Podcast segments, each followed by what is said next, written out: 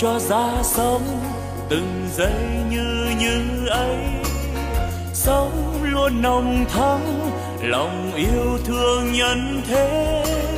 Sống tôi vui sống nguồn tâm luôn sáng trong. Sống an lành quá lòng bao dung khắp nơi.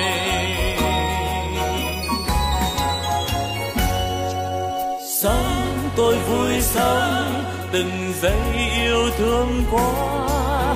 Sống tham sống vì tha nhân nên vui sống. Phút như như ấy làm cho tâm tươi sáng. Cái như như ấy là nguồn tâm sáng soi. La la la la la la la la la la la la la. La la la la la la la la nếu hay ra thế, đời ta luôn luôn mới. Sống yêu thương mãi, từ nay yêu thương mãi. Sống an vui thế, đời ơi ta vui sống sống như như mùa xuân luôn thắm tươi. Xuân mai thắm tươi, sống như xuân mãi mình đang như như thế. Chính như như đó là quê hương ta sống. Sống ta vui sống.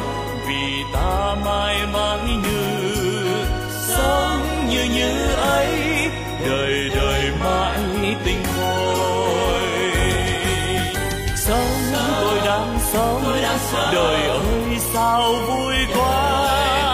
Sống tôi đang sống vì đời quá tươi vui.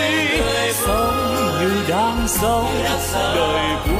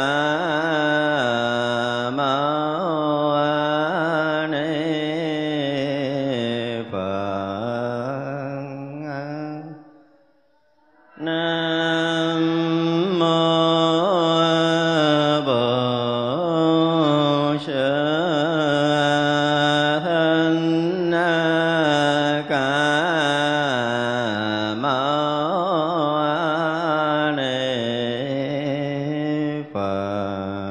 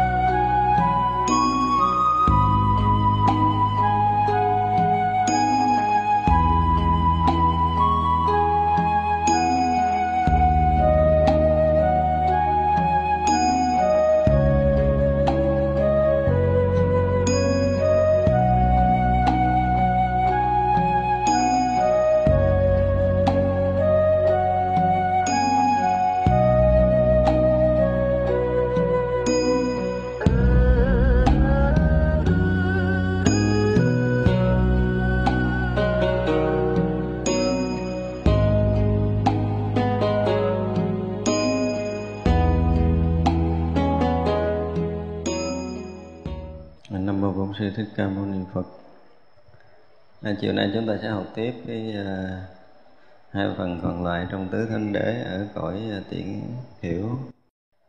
À, chư Phật tử ở tiễn thiểu thế giới về khổ diệt thánh đế hoặc gọi là sung mãn là bất tử là vô ngã là tự tánh là phân biệt tận là an trụ, là vô hạn lượng, là đoạn luân chuyển, là tuyệt hành xứ, là bất nhị.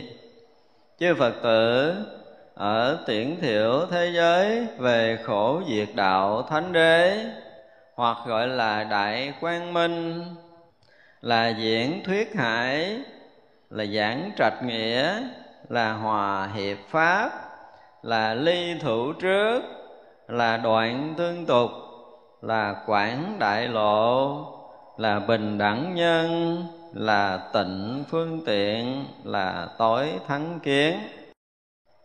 Thì đến cái phần à, diệt đế ở à, thế giới thiển thiểu thế giới. Bây giờ cái từ ngữ nó cũng à, gần như tương đồng với à, các cõi không có gì à, xa lạ lắm. Thứ nhất là diệt đế ở đó được gọi là sung mãn. Là đầy đủ, là sung mãn. Không có cái lúc nào mà cảm giác nó bị à, lui sụp, bị thiếu thốn. Nha, sung túc, sung mãn, đầy đủ. Thế một người mà thấy đạo lý rồi thì tự động đời sống của họ rất là sung mãn. Mặc dù họ rất là nghèo. Ở nhà tranh vết đất đi à, chân đất đầu đội trời. Nhưng họ chưa bao giờ thấy thiếu thốn cái gì. Mà sâu ở trong tự tâm của họ họ cũng không hề thấy thiếu tốn không hề thấy sợ hãi không hề thấy chỉnh chu, không cần cái gì nữa. Tại vì họ đã đến với cái chỗ tận cùng của đạo rồi. Đại đạo thiên nhiên tối kỵ, trang hoàng. Không cần thêm, không cần bớt, không cần tăng, không cần giảm nữa, mà lúc nào cũng đầy đủ, trọn vẹn hết. Thì cái chỗ đó gọi là cái chỗ sung mãn nhất, đầy đủ nhất không còn thiếu thốn thành ra đến một cái lúc mà chúng ta thấy mình à, giai đoạn đầu tu tập, mình cần cầu chánh pháp, mình cần nương tựa minh sư không? mình cần một cái nơi trốn yên ổn, thanh tịnh để chúng ta nương ở đó chúng ta tu nhưng đến một khi mà chúng ta đã à, có những cái bước tiến bộ thực sự rồi, khi mình thấy hiểu đúng cái chân lý, đúng cái chánh pháp rồi và chính bản thân chúng ta đã hành pháp, chúng ta đã áp dụng cái pháp của đức phật thành công quá giải được những nghiệp tập rồi. Thì lúc đó mình tự thấy rõ ràng là trong cái đời sống tâm linh chúng ta nó vô cùng sung mãn. Không có lúc nào mà có cái vẻ bị ờ, lui sụt bị yếu đuối, phải cần cái chỗ nương tựa nó hết rồi. Đến một ngày, chúng ta hoàn toàn thấy mất cái chỗ nương đầu tiên là mất chỗ nương của chính mình. Không còn nương ở thân, ở tâm cái nữa. Phải tới cái chỗ đó. Phải rồi thân tâm không phải là chỗ nương gá của mình nữa. Tạm thời mượn xài cái gì đó trong cái khoảng thời gian cần thiết. Và rõ ràng thân tâm chúng ta phải đạt tới một cái cảnh giới là hết thân, hết tâm để chúng ta không còn nương tựa, không còn dướng mắt bất kỳ một chuyện gì trên cuộc đời này giống cái kiểu của đức phật nói trong tứ niệm xứ như vậy thì là chính mình không còn nương tựa nơi thân tâm này nữa thì tâm giới này hết chỗ nương chúng ta không còn chỗ nương nữa. Rồi có một vị thiền tổ mà ngộ đạo rồi nói sao? Chớ dẫm như lai vết đã qua, không đi theo con đường mòn của của như lai nữa. Tự mình sẽ có những cái bước riêng của mình. Nhưng mà những cái bước của mình là trùng hợp không? Hay nói là trùng lắp với những cái bước đi của Phật tổ một cách toàn triệt, không bao giờ có một sự sai trái nào điều đó tự mình thấy biết rất rõ ràng. Thì như vậy là đến lúc đó gọi là cái chỗ sung mãn nhất. Đủ sức để có thể ban phát tất cả những cái gì cần thiết cho chúng sanh muôn loài, chứ không còn có cái chuyện cho riêng mình nữa, thì chỗ đó mới thực sự là sung mãn. Như vậy là mọi người chứng được diệt đế là người có khả năng cứu giúp tất cả chúng sanh muôn loài khắp pháp giới mười phương này. Và lúc nào họ cũng sẵn sàng lúc nào họ cũng thừa sức để có thể ránh quát được cái việc lớn của phật tổ giao phó. Lúc nào cũng sẵn sàng cứu giúp tất cả chúng sanh muôn loài thì người đó mới là cái người thật sự sung mãn. Nhưng không còn thiếu thốn cái gì muốn gì có đó muốn gì cho ban phát cái đó. Không thiếu bất kỳ cái gì hết. Thì người đó mới được gọi là người sung mãn. Thì cái người chứng được diệt đế là phải tới cái tầng này. À, thì cái phần diệt đế thứ nhất nó là vậy. Cái thứ hai là bất tử thì cái từ này chúng ta nghe quá quen rồi, không cần phải à, lý giải gì nhiều. Đạt được việc đấy là đạt tới cảnh giới bất tử. Không bao giờ mất nữa. Không bao giờ bị sinh diệt. Là vô ngã. Vô ngã thì chúng ta cũng đã ờ, nghe quen rồi không? Đạt tới diệt đế, có nghĩa là người đó thực sự đạt tới cảnh giới vô ngã, vô pháp thì mới tới diệt đế được. Thì trong cái cõi ta bà của mình cũng vậy, và tất cả các cõi đều như vậy nếu chúng ta còn một xíu siêu ngã chấp nào đó, dù ở giữa hư không chỉ là một điểm nhỏ thôi, thì chúng ta vẫn không đạt tới cảnh giới diệt đế này. Và diệt đế chính là vô ngã, chính là niết bàn, chính là cảnh giới chung của chư thánh hiền và của cảnh giới chư đại bồ tát của chư phật. Thật ra khi một người đạt tới diệt đế có nghĩa là đã hòa nhập vào cái cảnh giới chung rồi. Vậy là đạt được cái cảnh giới nhất chân pháp giới rồi. Là tự tánh. Tức là giống như đức phật nói là sao? Có cái không sanh, có cái không tác thành, có cái không hiện hữu, cái không làm ra. Do có cái không tác thành, không hiện hữu, không làm ra đó mà đức như lai mới nói tới cái chuyện thoát khỏi sinh già bệnh chết nếu như không có cái không sanh, không tác thành, không hiện hữu, không làm ra đó, thì đức như lai lấy đâu mà nói tới cái cảnh sanh già bệnh chết? Thấy chưa? Tức là bạn vốn có cái tự tánh bất sanh, bất diệt, bất cấu, bất tịnh, bất tăng, bất giảm, lâu lắm rồi. Đó là cái cảnh giới mà chư phật muốn nói tới cái việc ra ngoài sinh tử. Thì ra còn lẫn quẩn trong sinh tử mà không có tự tánh thì chúng ta không bao giờ ra được và Đức Phật cũng không lấy đâu để nói. Đức Phật căn cứ trên nền tảng của tự tánh. Bất sanh bất diệt mà Đức Phật nói tới cái chuyện vượt thoát sinh tử luân hồi. Nhưng mà tất cả những người tu trong hệ thống nguyên thủy họ không, không nhận nổi cái này. Nhất là nếu mà chúng ta mà hành thiền tứ niệm xứ ngay từ đầu chúng ta không nhận được cái bất sanh bất diệt chúng ta quán thân quán thọ quán tâm quán pháp để chúng ta chứng đắc là chúng ta chết. Và cả cái hệ thống tu tập tứ niệm xứ từ xưa giờ là tìm cách để chứng đắc. Khi mà thực hành tứ niệm xứ chứ không ai tìm cái cách nhận tự tánh để ở trên tự tánh mà rõ thông thân, thọ, tâm pháp. Cho nên đó là một cái sự lầm lẫn lớn của những người thực hành tứ niệm xứ. Thì như vậy là tất cả chúng ta, khi mà chúng ta quay trở lại, chúng ta học đạo, đi theo con đường giác ngộ giải thoát của Đức Phật thì chính Đức Phật cũng đã khẳng định từ trong cái hệ thống kinh nguyên thủy cho tới kinh đại thừa, đều nói rất là rõ, có một cái bất sanh, bất diệt, bất cấu, bất tịnh, bất tăng, bất giảm, sẵn đủ của tất cả chúng sanh rồi. Mục đích của Đức Phật muốn cho chúng sanh nhận được sống bằng tự tánh, nhận ra và sống bằng tự tánh. Và khi nào chúng sanh sống bằng cái tự tánh thức thụ rồi thì chừng đó mới nói tới cái chuyện ở ngoài sinh tử. Còn chưa nhận được, chưa sống được thì chưa phải đó là cái chỗ mà chúng ta phải thấy rồi đây là kinh nào cũng vậy. Nếu mà thật là chân kinh của chư Phật nói thì luôn luôn xác nhận tự tánh là cái chỗ chân thật cần phải sống. Và tất cả những cái không phải là tự tánh, tự động nó được tan biến trong cái chân trời của tự tánh sau ngày chúng ta đã nhận tánh, chứ không phải chúng ta làm thêm lúc đầu thì thấy như, như mình phá ờ, truyền cái rồi mình phá kiết sử gì, gì đó thì cũng tập làm chơi cho nó vui vậy. Nhưng mà cái chính là đức phật nói nhận cái tự tánh. Cho nên nhiều khi nhiều người ta không nhận tự tánh là phải có chuyện cho người ta làm rồi phá truyền cái chơi đi con. Phá truyền cái chơi đi. Còn không thì phải thấy bằng tự tánh. Cho nên nó có những người học và hiểu lầm hiểu lầm hiểu lầm rất lớn về tứ niệm xứ. Thật ra là nhiều người thực hành không có hiệu quả. Thật ra là tất cả chúng ta ở trong cái cõi nào, Tất cả chúng sanh ở trong cái cõi nào Đều cũng phải thể nhận tự tánh Và sống trong tự tánh để hóa tán tất cả những nghiệp thức sinh tử. Đó là cái chính.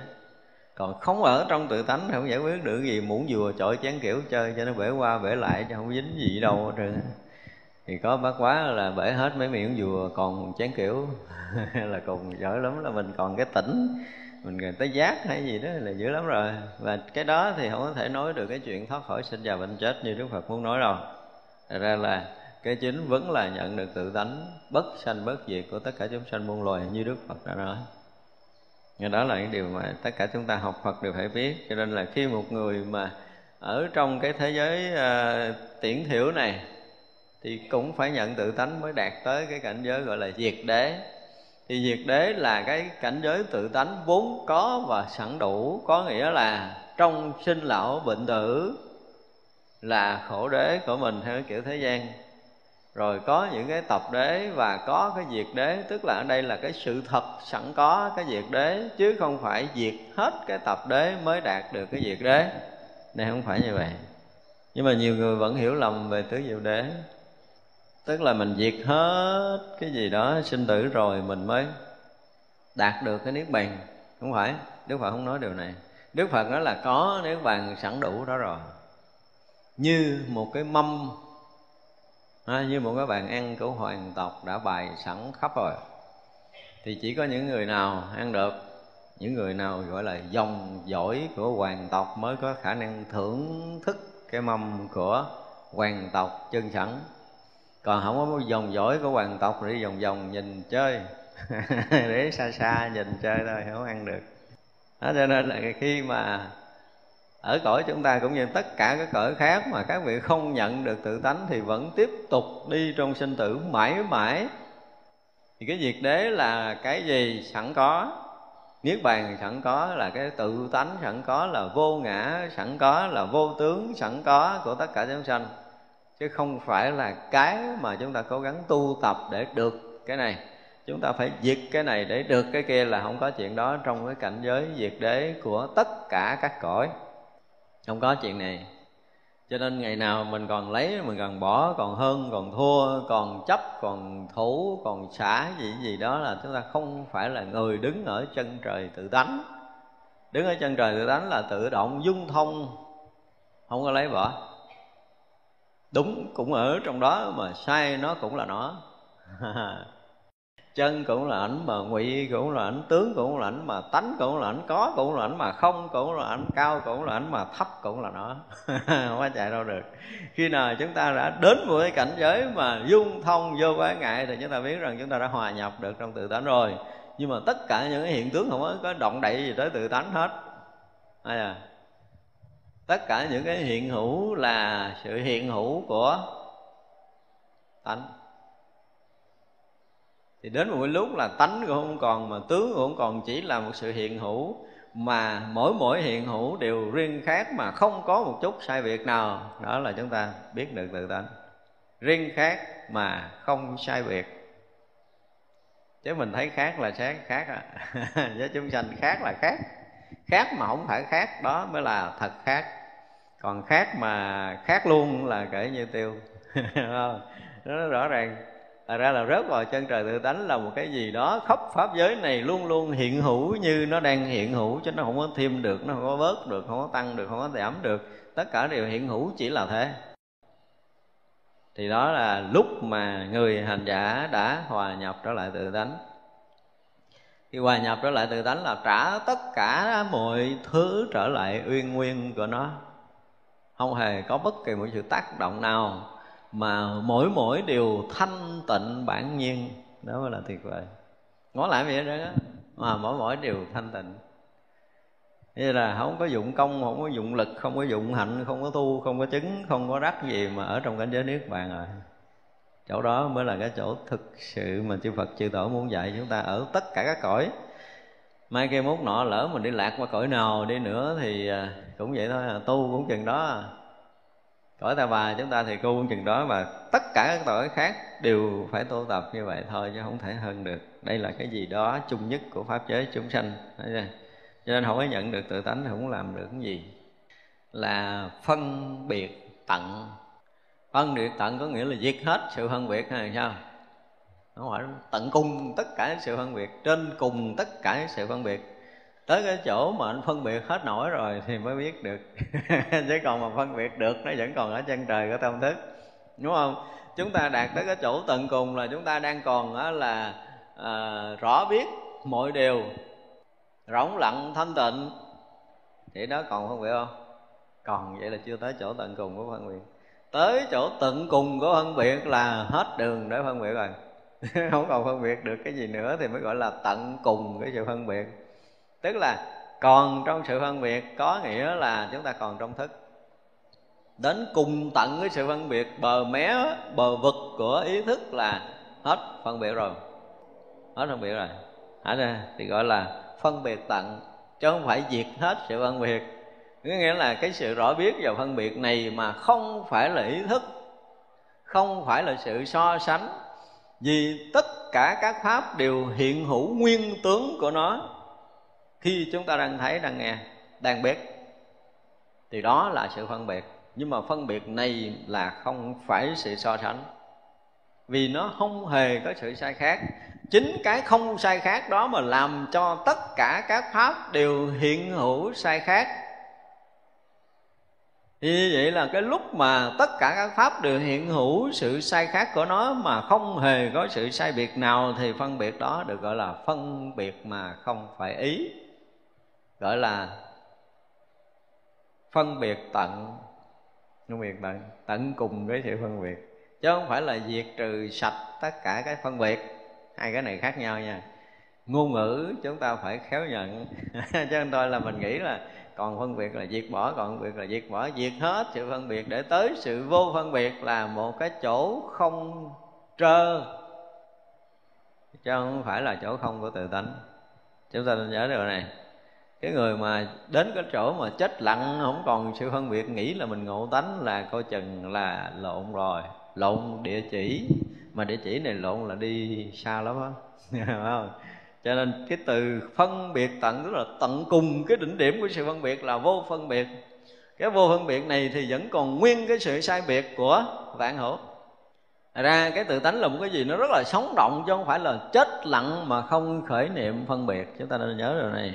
Ở nhà học đạo á, mà nó có những cái từ phải nói là nếu mà thực sự chúng ta dùng đúng thì chúng ta thấy nó lộ cái đặc biệt của nó ra mà lệch một chút, hiểu sai một chút là mù tịch. Điển khơi, đứng là biển khơi là mù tịch, không có thấy cái gì hết. Thì cái chỗ mà phân biệt tận này là thực sự không phải là diệt trừ tất cả những phân biệt, nó đang phân biệt cái phân biệt nữa. Cái anh mà hay biết mình đang phân biệt, anh nói mới ghê. Mình phân biệt kiểu gì thì cái đó nó cũng biết và lúc mình không phân biệt, nó cũng biết luôn.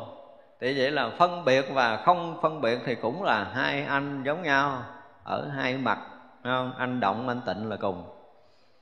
Anh chân, anh vọng là cùng. Chân thì không phải là toàn chân, mà là chân thật so sánh. Không phải.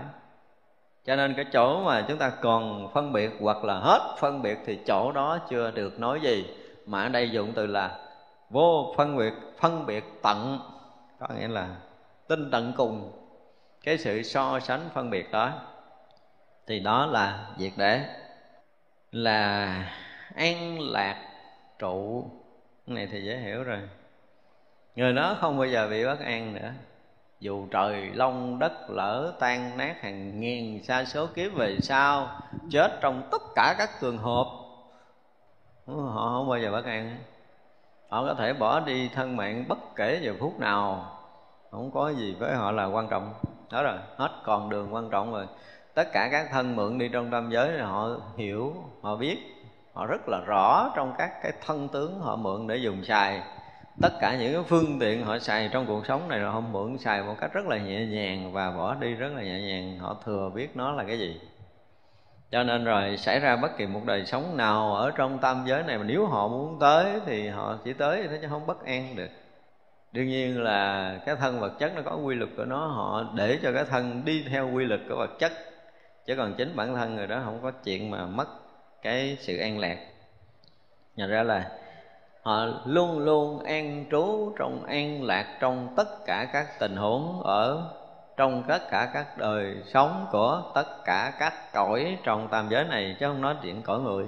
Cõi người chỉ là một cõi, thấy chưa? Như vậy là lui tới trong tam giới này là họ đi trong sự an lạc và thanh tịnh. Thì cái người đạt tới diệt đế ở trong cái cõi tiễn thiểu này cũng vậy.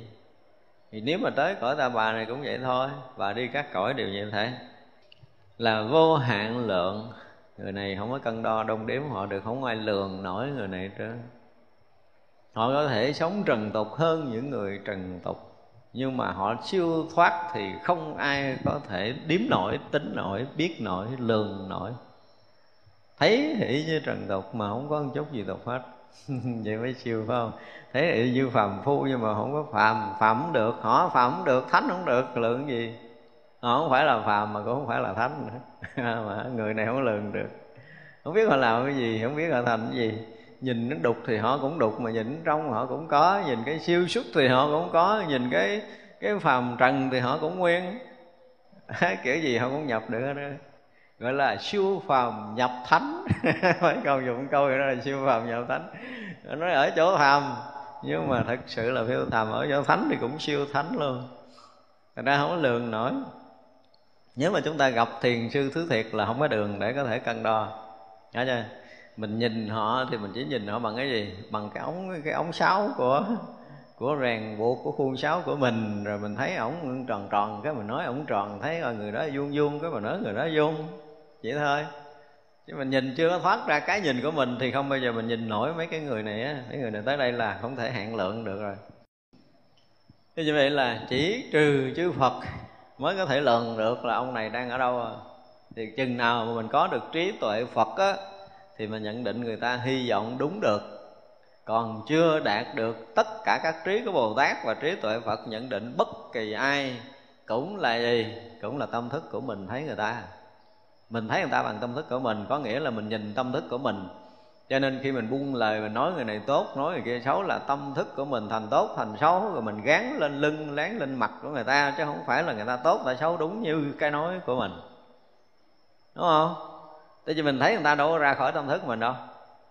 Mà thấy người ta không ra khỏi tâm thức của mình, có nghĩa là mình đang lẫn quẩn trong cái dòng tâm thức so đánh sánh phân biệt của chính bản thân mình cho nên mình khen người ta có nghĩa là mình khen chính cái tâm thức của mình, chính cái kiến thức của mình, chính cái thấy cái hiểu của mình, chứ không có khen trúng người ta.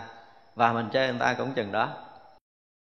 Cho nên cái việc mà khen chê cái việc mà đo lường, cái việc mà cân nhắc thì tất cả đều là gì? Đều là khung sáo riêng tư của chính mình. Mình chơi, mình giỡn với cái của mình, chứ mà không đụng tới ai nữa đâu.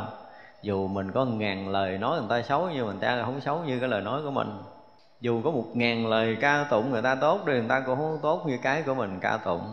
Cũng được tại vì mình chỉ nói với cái của mình.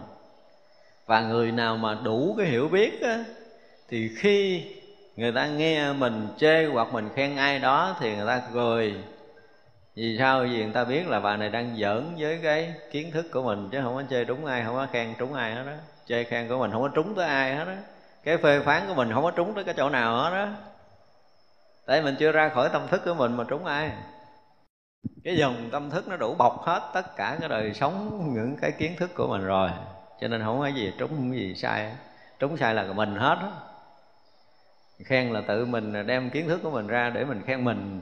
Ha, mình chê thì mình tự mình chê mình chứ mình không có chê được đúng ai. Thành ra là cái mà hạn lượng là rõ ràng khi một người mà họ đã vượt qua cái tầng của tâm thức là rõ ràng hết hạn lượng rồi mà những người chúng sanh chưa vượt ra khỏi cái tầng thì họ cũng phức tạp lắm, mình cũng không thể đánh giá hết được mọi chuyện đâu. Họ làm chuyện đây chứ họ, mục đích họ là ở đằng kia rồi. Thành ra mình chỉ có thánh trí mới có thể thấy hết mọi điều. Khi nào mà mình thấy mà hết so sánh, phân biệt rồi thì mình biết cái chỗ vô hạn lượng là cái gì. Và khi chúng ta nhập vô cái chỗ vô hạn lượng là cái gì, thì lúc đó chúng ta mới có thể nhìn thấy mọi điều đúng như thật của nó như vậy là người nào mà nhập trong cái chỗ vô hạn lượng mới có thể biết và mới có thể đến cái chỗ được gọi là diệt đế. Ở cõi ta bà, chúng ta cũng vậy, và cõi tiễn thiểu này cũng vậy. Là đoạn luân chuyển. Hết rồi tới đây không còn luân hồi. Hết luôn, những cái sự thiên lưu bắt đầu tắt hẳn. Cái gì chứ? Cái này tắt thiệt à? Cái luân chuyển không còn nữa. À ra, ví dụ như là muốn tới cõi này xong hết cái cõi này rồi. Nếu họ muốn tới một cõi nữa thì họ đi, còn không thì thôi. Chứ còn cái lực của nghiệp không còn có khả năng cuốn mình đi. Còn tất cả chúng sanh khác thì bị đi. Họ anh không đi anh cũng bị cuốn đi. Nghiệp nó đâu đứng lại một chỗ đâu. Cho nên mình bị luân chuyển mãi mãi trong sinh tử. Còn những người mà đạt tới cảnh giới diệt đế là một phen cắt bụp đứt cái vòng quay đó rồi là thích nói lại đi vòng nữa chơi, nói còn không thôi vậy. Thích dự một cái nghiệp của cõi này, ha, thì luôn chút nghiệp cõi này để lui tới. Thích dự cái nghiệp ở cái cõi khác thì sanh một cái nghiệp ở cõi đó để tới. Người này thừa chất, muốn tới cõi nào thì sanh nghiệp ở cõi đó mà tới. Chứ không phải là luân chuyển. Và nếu muốn tới, nhập trở lại cảnh giới vô ngã, chờ cái duyên coi chúng sanh ở cõi nào cần tới còn không cần thì không phát khởi bất kỳ một cái nghiệp nào và không đi đâu nữa. Ra cái dòng luân chuyển đoạn dứt hẳn với cái người mà đạt từ cảnh giới diệt đế. Thì ở cõi ta bà chúng ta cũng vậy. Là tuyệt, hành xứ không còn nữa. Những cái hành không còn xứ sở, nơi trốn, nơi an trú, nơi an trụ, sạch. Không có chỗ đi và không còn chỗ tới nữa gọi là tuyệt hành xứ đi thì thật sự không có chỗ đi, mà tới thật sự không có chỗ tới. Nói chưa? Thì đó cũng là một cái định nghĩa của như lai. Đi mà không biết đi tới đâu, mà tới không biết tới chỗ nào. Đó gọi là như lai. Chứ không phải như lai là không đi đâu, không về đâu. Không phải như vậy. Như lai không phải là cái chết là không đi đâu, không về đâu. Mà như lai mà đi mà không có chỗ. Không, đến cũng không chỗ đi không chỗ để đi, đến không biết đến đâu. Đi không biết đi đâu mà về, không biết về đâu thì đó là như lai. Không? Nhưng mà chúng ta hiểu như lai. Thường từ xưa giờ là đi là không đi, không đến có nghĩa là bất động là như lai. Không phải, như lai không có bất động. Như lai đi hoài mà không có chỗ tới. Thì đó gọi là như lai. Thì vậy là, nhưng mà đi mà thực sự không phải đi đến mà thực sự không có chỗ đến, thì ở chỗ đó gọi là tuyệt hành xứ tương đương với chỗ này thấy chưa? Đi mà không có đi đến mà thực sự không đến. Thì đó mới được gọi là như lai thật.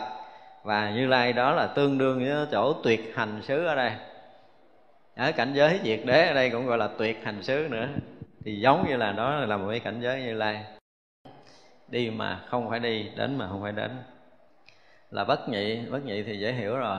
À, tất cả chúng ta từ xưa giờ nghe từ bất nhị gần như tới 1 triệu lần. Thành ra cái này khỏi giải thích. Chư Phật tử, ở triển thiệu thế giới về khổ diệt đạo thánh đế, hoặc gọi là đại quang minh. Nghe từ đại quang minh mình nghe nó cũng quen rồi ha. Đạo là một cái gì nó sáng, không có thể lường được.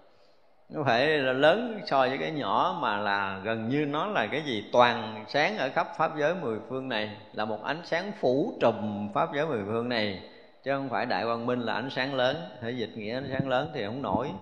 Không nổi theo cái hiểu của mình. Và rõ ràng mình hiểu thì không hết cái ánh sáng này đâu. Tất cả những cái hiểu của chúng sanh trong khắp pháp giới mười phương này gom lại hướng về cái sáng còn không hiểu hết cái sáng này nữa. Hiểu không hết. Cái đó mới gọi là đại quang minh đó. tức là một ánh sáng lớn phủ trùm khắp pháp giới mười phương này khi nào chúng ta ra hết khỏi cái tầng khung sáu của tâm thức thì lúc đó mình mới hòa trong ánh sáng đó. Thì hy vọng là một lần chúng ta cảm được cái sáng. Mình nói cái sáng khắp pháp giới chứ thật sự cái cái cái cái sự vật trước mắt mình vẫn mù rồi. Tất cả chúng sanh vẫn mù tối cái trước mắt của mình. Kỳ như vậy, mình nói chuyện trên trời chứ còn trước mắt mình không thấy hết đâu. Khi nào mà tất cả những cái hiện tướng trước mắt của chúng ta mà rực rỡ, hào quang chỗ chúng ta đang rực rỡ hào quang. Và hào quang đó nó rực rỡ như cái ánh sáng của khắp pháp giới này thì chúng ta mới hiểu được là cái đại quang minh là cái gì. Đó là đạo. Ừ, cái chỗ đến chỗ đạo đế ở trong cảnh giới tiễn thiểu là thế. Như vậy là đầu tiên cái đạo đó được gọi là đại quang minh là cái gì đó sáng khắp phủ trùm pháp giới mười phương là diễn thuyết hải tức là một cái gì đó mới diễn nói về cái chỗ chân lý mà nó rộng lớn như biển cả mênh mông. Cũng như các đoạn trước thì nói sao, đức phật là ánh sáng của đức phật cũng thuyết pháp chứ không phải là âm thanh không, đúng không? Hào quang của đức phật chiếu khắp mười phương là diễn thuyết thần hà sa số diệu pháp cho chư đại bồ tát nghe. Và chỉ có chư đại bồ tát mới đủ sức thể nhận nổi những cái bài pháp vi diệu từ ánh sáng của đức phật soi rọi tới và gần như khắp hư không vũ trụ này, lúc nào cũng có những bài pháp vi diệu của đức phật hiện hữu, chỉ là những người có đủ trí mới có thể thể nhận được. Đó gọi là diễn thuyết hải. Đạo lý lúc nào cũng hiện tiền, đạo lý lúc nào cũng hiện hữu, chân lý lúc nào cũng hiện tiền, lúc nào cũng hiện hữu. Lúc nào cũng sống động, lúc nào cũng rõ ràng, tường tận, không có lúc nào mê mờ, chỉ có chúng sanh không nhận ra mà thôi đó gọi là diễn thuyết hải. Khi chúng ta nhận được chân lý rồi thì chúng ta mới thấy rõ ràng là từ xưa giờ mình uổng công tu hành quá trời luôn. Lúc nào mà mình sự thật lộ ra, mình mới à ra trời ơi, trải qua bao nhiêu ngàn đời kiếp tu cực cường chết. Không dính gì với cái sự thật nữa. Lúc đó mới ức thầy tại sao bắt tôi cực, đúng không? nhưng mà phải tới đây đi rồi được quyền nói mà không tới nói là xuống địa ngục ở cắn chịu. Phải tới chỗ này mới được. Chúng ta phải thực sự rớt vào cái chỗ mà nó không còn cái gì nữa hết á. Yeah. đạt tới một cái cảnh giới mà diễn thuyết hải thì gần như là cây cỏ lá hoa trời đất trăng sao vũ trụ này đều là đạo.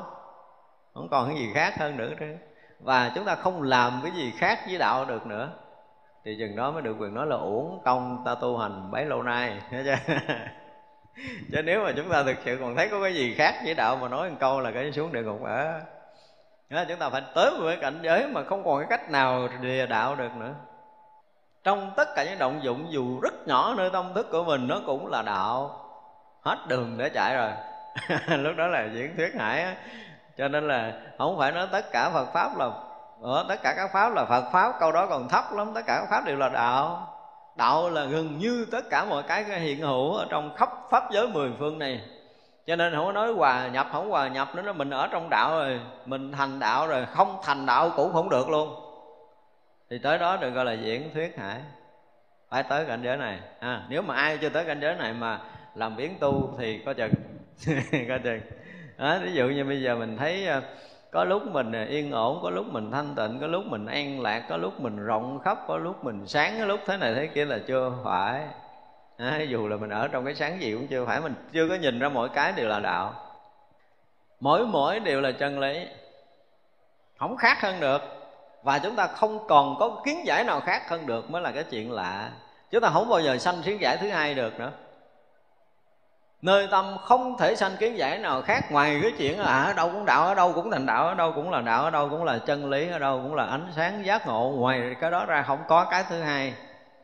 Và chúng ta không làm được cái thứ hai luôn. Sinh khởi cái khác hơn không được nữa, chứ không phải là chúng ta không muốn sinh khởi nha. Nên nhớ điều này. Có nghĩa là tất cả những cái gì mà từ mình phát ra cũng đều là đạo. Không có ra khỏi đạo lý được. Thì chừng đó mới nói là diễn thuyết hải thì cái kiểu gì nó cũng thành đạo để có thể cứu thoát chúng sanh hết. Ở cõi nào cũng được. Ở đâu nó cũng là đạo hết. Thì đi thấp tất cả các cõi có nghĩa là dạo chơi trong đạo lý, trong niết bàn. Chứ không phải dạo trong niết bàn có nghĩa là nhập luôn chỗ đó, không đi đâu. Không phải niết bàn là cái chết đứng, chết lặng chỗ, mà là nơi nơi chốn chốn đều hiện hữu niết bàn thì như vậy mới hay, ha? Làm sao mà đạt tới cái đạo lý như cái cõi này á? Cõi này là hơi bị gây gốm mà nha, tới cái đạo lý hơi bị gây gốm là diễn thuyết hải này. Nó là một cái gì đó nó siêu à.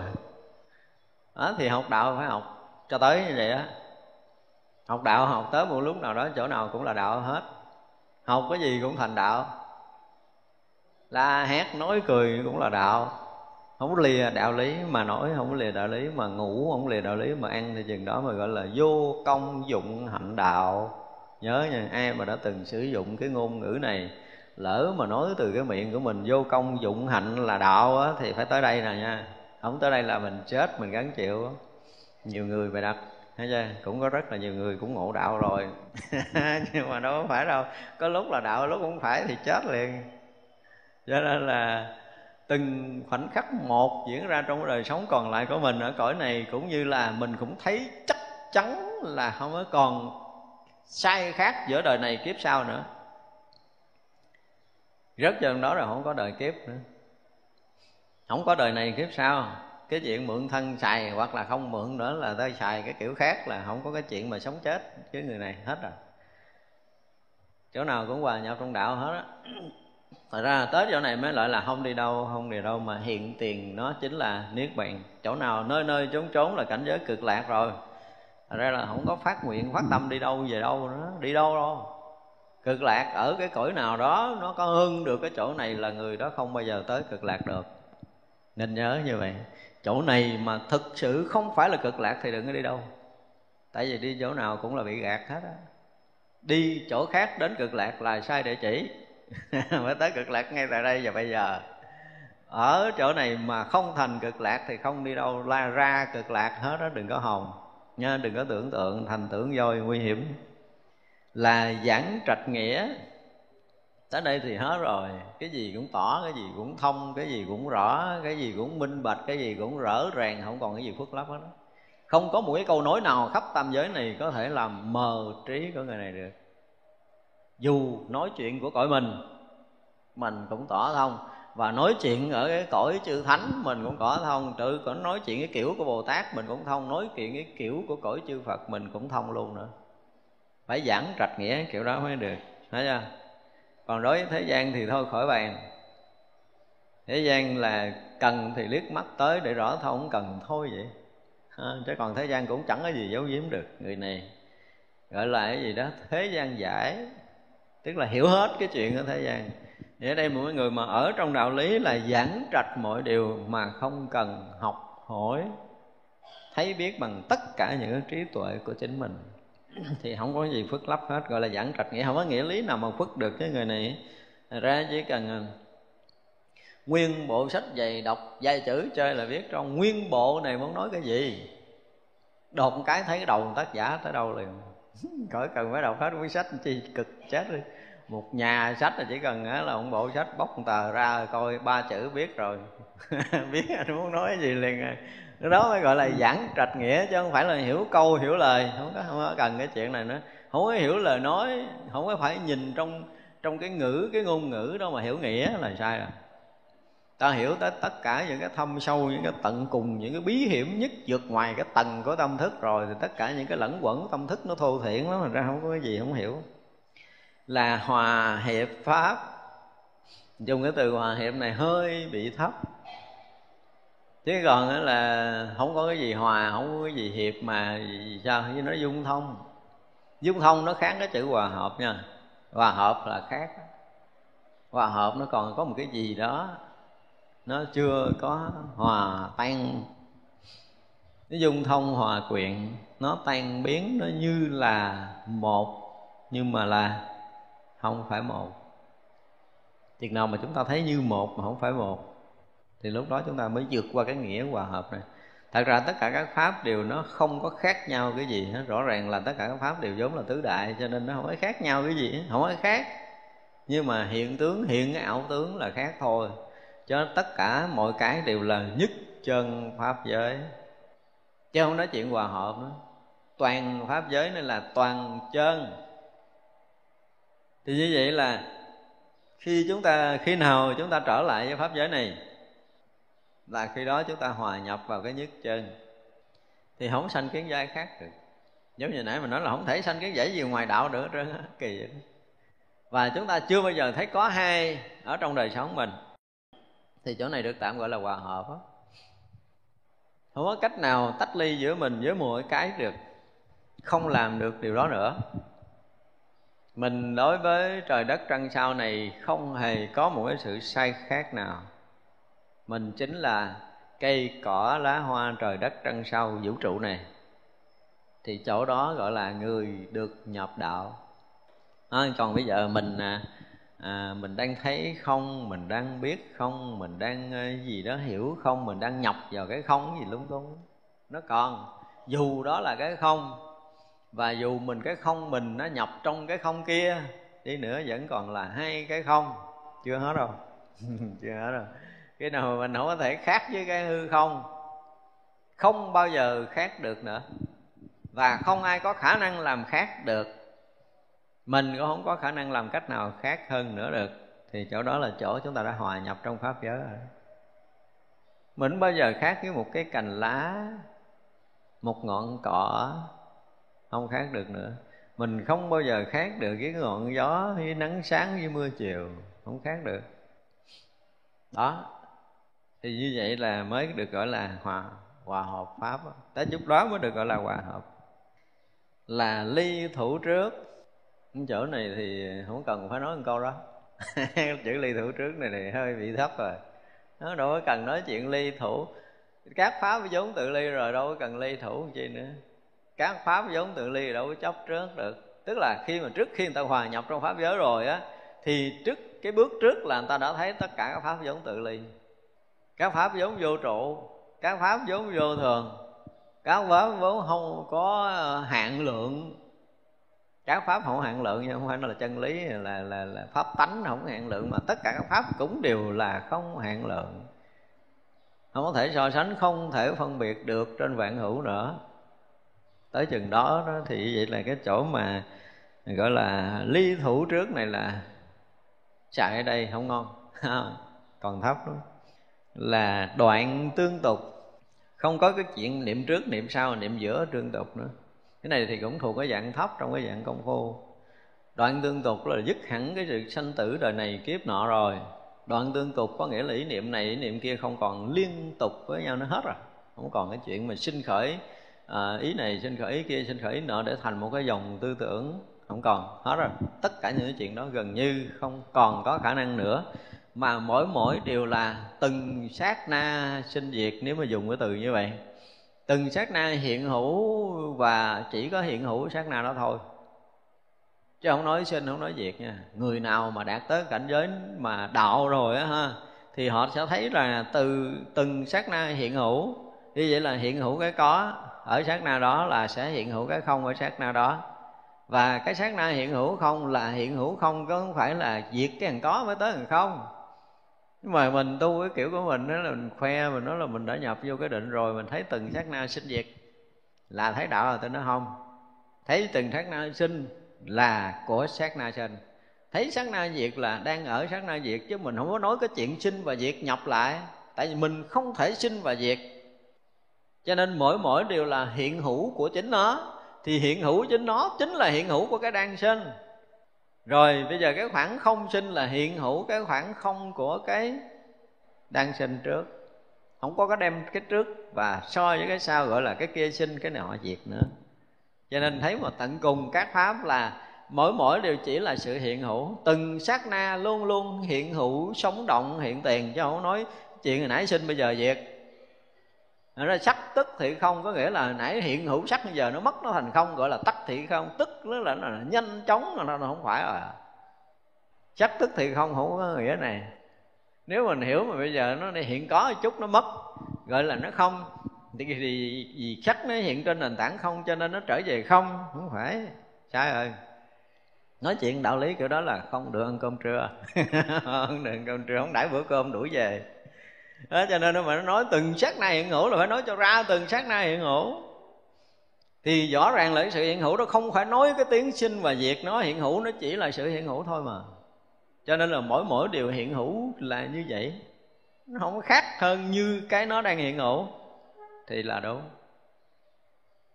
Đó, cho nên nó là cái chỗ này là không có nói cái chuyện tương tục nữa. Vì nó là sự hiện hữu.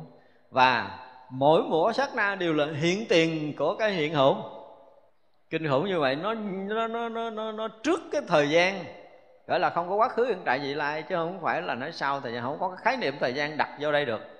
Một chút khái niệm thời gian cũng không thể đặt vô trong cái chỗ này được. Không có khái niệm đó. Vì nó chỉ là hiện hữu thôi đâu không có bóng dáng của quá khứ vị lại và nó cũng đâu có hiện tại đâu. Hiện hữu thì không phải là hiện tại mà nó là thực tại. Nó là thực tại hiện tiền. Nó chỉ là thực tại thôi. Hiện hữu là thực tại. Và thực tại chỉ là thực tại chứ không phải là ngay tại đây và bây giờ. Ngay tại đây và bây giờ là lòng thòng lẫn thởn dư thừa râu ria rùm rà rắc rối. Cho nên mình đọc những cái bài sách mà nói chuyện tại, ngay tại đây và bây giờ thì nên ship để một bên nghỉ cho nó khỏe. Thì râu ria rùm rà rắc rối, lê thê, lết hết, lòng thòng lẫn thởn không có gì, không có gọn nói chuyện đạo lý, không có gọn nói chuyện mà ngay tại đây và bây giờ là biết là không tới đâu à. Thật ra tất cả quyển sách mà viết chúng ta thấy là nó không có đủ sức để nó nói một cái ngôn ngữ ra được đạo. Mà cũng viết sách tùm lum mà, ngay tại đây và bây giờ lý luận đủ chuyện, không phải cái thực tại không phải là cái ngay tại đây và bây giờ. Ngay tại đây và bây giờ có nghĩa là một sự khẳng định có thời gian, của tâm thức, có chỗ đến, có chỗ đứng, có chỗ trụ rồi. Nhưng mà cái thực tại nó không phải là cái chỗ đến, không phải là chỗ đứng lại. Cái thực tại không phải là chỗ đứng lại. Thực tại là hiện hữu cái thực tại sống động. Từng khoảnh khắc, từng sát na một, nó là hiện tại có, hiện tại không. Nếu mà dùng cái từ là có và không, ở nơi đó thì nó là cái hiện tại có và khoảnh khắc nữa nó hiện tại không, khoảnh khắc nữa nó hiện tại có. Thì vậy là từng khoảnh khắc đều là cái thực tại hiện tiền. Thực tại hiện tiền đó không phải là cái chuyện ngay tại đây và bây giờ. Đấy à? không phải là cái đang là, theo cái kiểu của Krishnamurti không phải những cái này. Còn xa lắm. Nhớ, ngay tại đây và bây giờ cũng còn xa lắm. Không phải những cái ngôn ngữ đó. Cho nên chúng ta đọc quyển sách, chúng ta có thể biết được là ông này nói tới chừng đó rồi chứ không thể nói thêm, tại ổng không thể kêu ông nói thêm nữa được. Ông không thể vượt qua cái đầu của ổng, cho nên là cái người mà muốn nói tới cái hiện thực này phải nói ngoài cái đầu. Có ngôn ngữ ngoài cái đầu để mới thấy được cái hiện tiền. Cái hiện tiền đó không phải là cái hiện tại. Hiện tiền không phải là hiện tại, cái thực tại không phải là hiện tại. Nhưng mà chân lý là một cái gì? Hiện tiền, hiện thực, chứ không phải là hiện tại chúng ta nên nhớ rồi này. Cho nên sử dụng ngôn ngữ mà nói cho tới thì nó phải là một cái loại ngôn ngữ khác.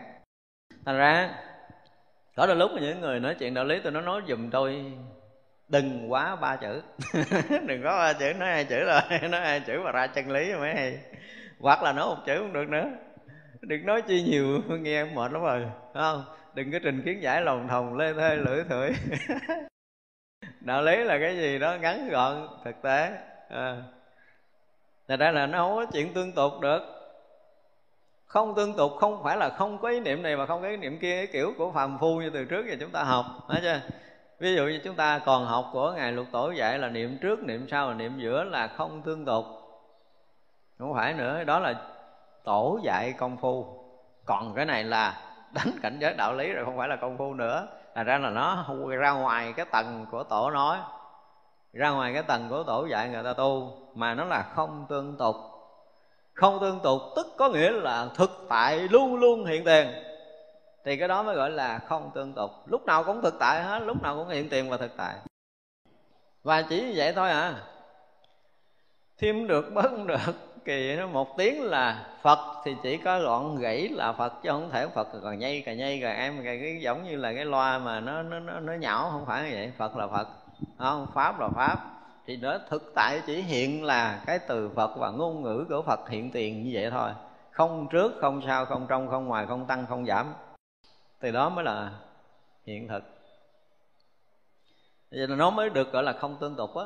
Chúng ta phải hiểu cái nghĩa không tương tục lại ha học cái kiểu của tổ sư thì khác. Mà học cái kiểu quan nghiêm thì chúng ta sẽ hiểu cái nghĩa không tương tục nó khác. Chứ đừng có đem cái này mà gắn qua cái kia kẹt hồi giảng pháp bảo đàn kinh, giảng theo kiểu lục tổ, cái chữ mà không tương tục khác. Nhưng mà đụng tới quan em nói cái chỗ không tương tục này là một chuyện khác của đạo lý ở quan em đó, đạo lý quan em là cái sự hiện hữu, hiện thực, hiện hữu, hiện tiền. Ba cái hiện đó, hiện thực, hiện hữu, hiện tiền là cái chỗ không tương tục. Lúc nào cũng là hiện thực hết á. Lúc nào cũng hiện tiền hết á đó nói là hiện tiền thì không có thời gian, không có không gian, không có trước, không có sau. Không phải không trái, không đúng, không sai, không hai bên, không hết tất cả các tướng. Thì đó là sự hiện hữu, hiện tiền. Đó là thực tại. Là quảng đại lộ. Cái từ gọi là đạo là con đường tới đây cũng có thể học được chút chút. Thật ra con đường của đạo lý là một cái gì đó nó mênh mông. Bước một bước có nghĩa là chúng ta đi trên pháp giới này gọi là quảng đại lộ đường lớn. Nhưng đường lớn thì không thể là đường mòn. Đường mòn để cho thỏ đi. Đường mòn để cho con trượng dương đi cũng là đường mòn. Thấy chưa? Ở đây bước một bước là nát cả cái tam giới này ra. Thành nó rộng lớn, mênh mông khắp vũ trụ này. Một dẫm chân có nghĩa là một sự rúng động của toàn pháp giới. Đó mới gọi là quảng đại lộ. Không có cái con đường nào mà thành đường mòn, đường nào cũng thành đường lớn, đường nào cũng mênh mông không hạn lượng hết đó chúng ta xoay chiều đổi hướng cái kiểu gì trong cái chỗ đạo nó cũng là mênh mông không có hạn lượng. Đó gọi là quảng đại lộ đó. chứ không phải con đường nhỏ bình thường nữa. Là bình đẳng nhân. Chỗ bình đẳng là mình nghe hoài rồi ha. Mình muốn sai biệt sai biệt cũng không được khi mà nhập trong đạo lý rồi ngộ lắm. Mình muốn khác cái lá cây khác còn không được, lấy gì mà sai biệt? Tới chỗ đó mới được gọi là bình đẳng. Mình không thể khác được với bất kỳ một cái thứ gì. Và dù cho chúng ta có muốn khác khác không được, thì tới lúc đó mới được gọi là bình đẳng. Chúng ta có muốn sai biệt sai biệt cũng không xong. Không làm cách gì để cho chúng ta trở thành khác với muôn vật, với vạn vật trong vũ trụ này. Một lần chúng ta là như thế thì mới biết được bình đẳng của đạo phật là cái gì. Chứ đừng có quán bình đẳng, đừng có chiếu bình đẳng, đừng có tưởng tượng. Tưởng tượng thì không thể bình đẳng. Có mình ở đó thì hết bình đẳng rồi. Không? Có ai ở đó trong vũ trụ không gian này là bình đẳng kia không có ra. Cho nên thật sự hết mình thì mới hy vọng là hiểu nổi bình đẳng là cái gì. Chúng ta dùng cái từ phải hòa nhập thực sự trong hư không này sẽ hiểu được cái bình đẳng là gì mà rất là lạ lùng khi mà chúng ta đã rớt trong cảnh giới bình đẳng rồi á, thì tuyệt tuyệt diệu của tất cả các hiện tướng. Chúng ta phải nói như vậy rực rỡ hào quang của tất cả những cái mà chúng ta đang thấy. Không phải màu vàng nó đẹp hơn cái màu đen đâu. Không phải màu vàng sáng hơn màu đen. Không phải màu nâu nó sáng hơn cái cái màu khác không có. Không phải màu cam mà nó sáng hơn màu trắng, không phải như vậy. Mà nó tuyệt rực rỡ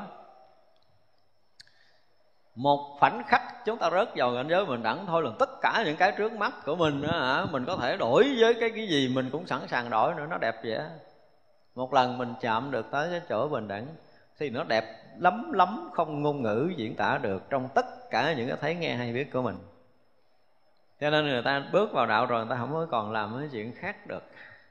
Tại vì không có gì đẹp bằng đạo hết chỗ bình đẳng nó đẹp đẹp lắm luôn đó là cái gì đó của tất cả những cái trí tuệ chứng đắc của chư đại bồ tát mà.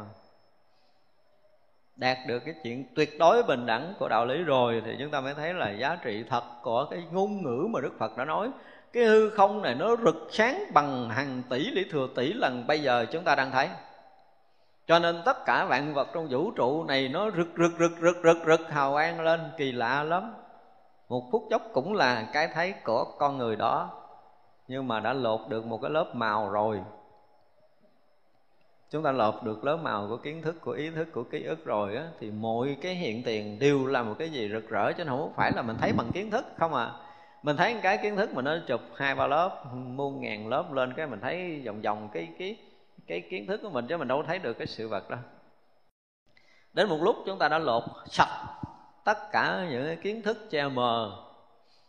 Những cái ý thức, những cái ký ức của mình đã bị che mờ, lâu nay mình lột sạch rồi mình thấy thật thì khi mà chúng ta thấy thật vấn đề nó vượt ngoài kiến thức vượt ngoài ký ức vượt ngoài căn trần á, thì thôi thôi không còn ngôn ngữ để nói tới cái đẹp hiện tiền của tất cả vạn hữu nữa. Thì đó được diễn tả là cái gì đó ở cõi tây phương cái gì đẹp đẹp đẹp đẹp đẹp diễn tả đó chưa tới đâu. Đẹp hơn nhiều đẹp hơn nhiều. Đó là cõi giới của chư Phật.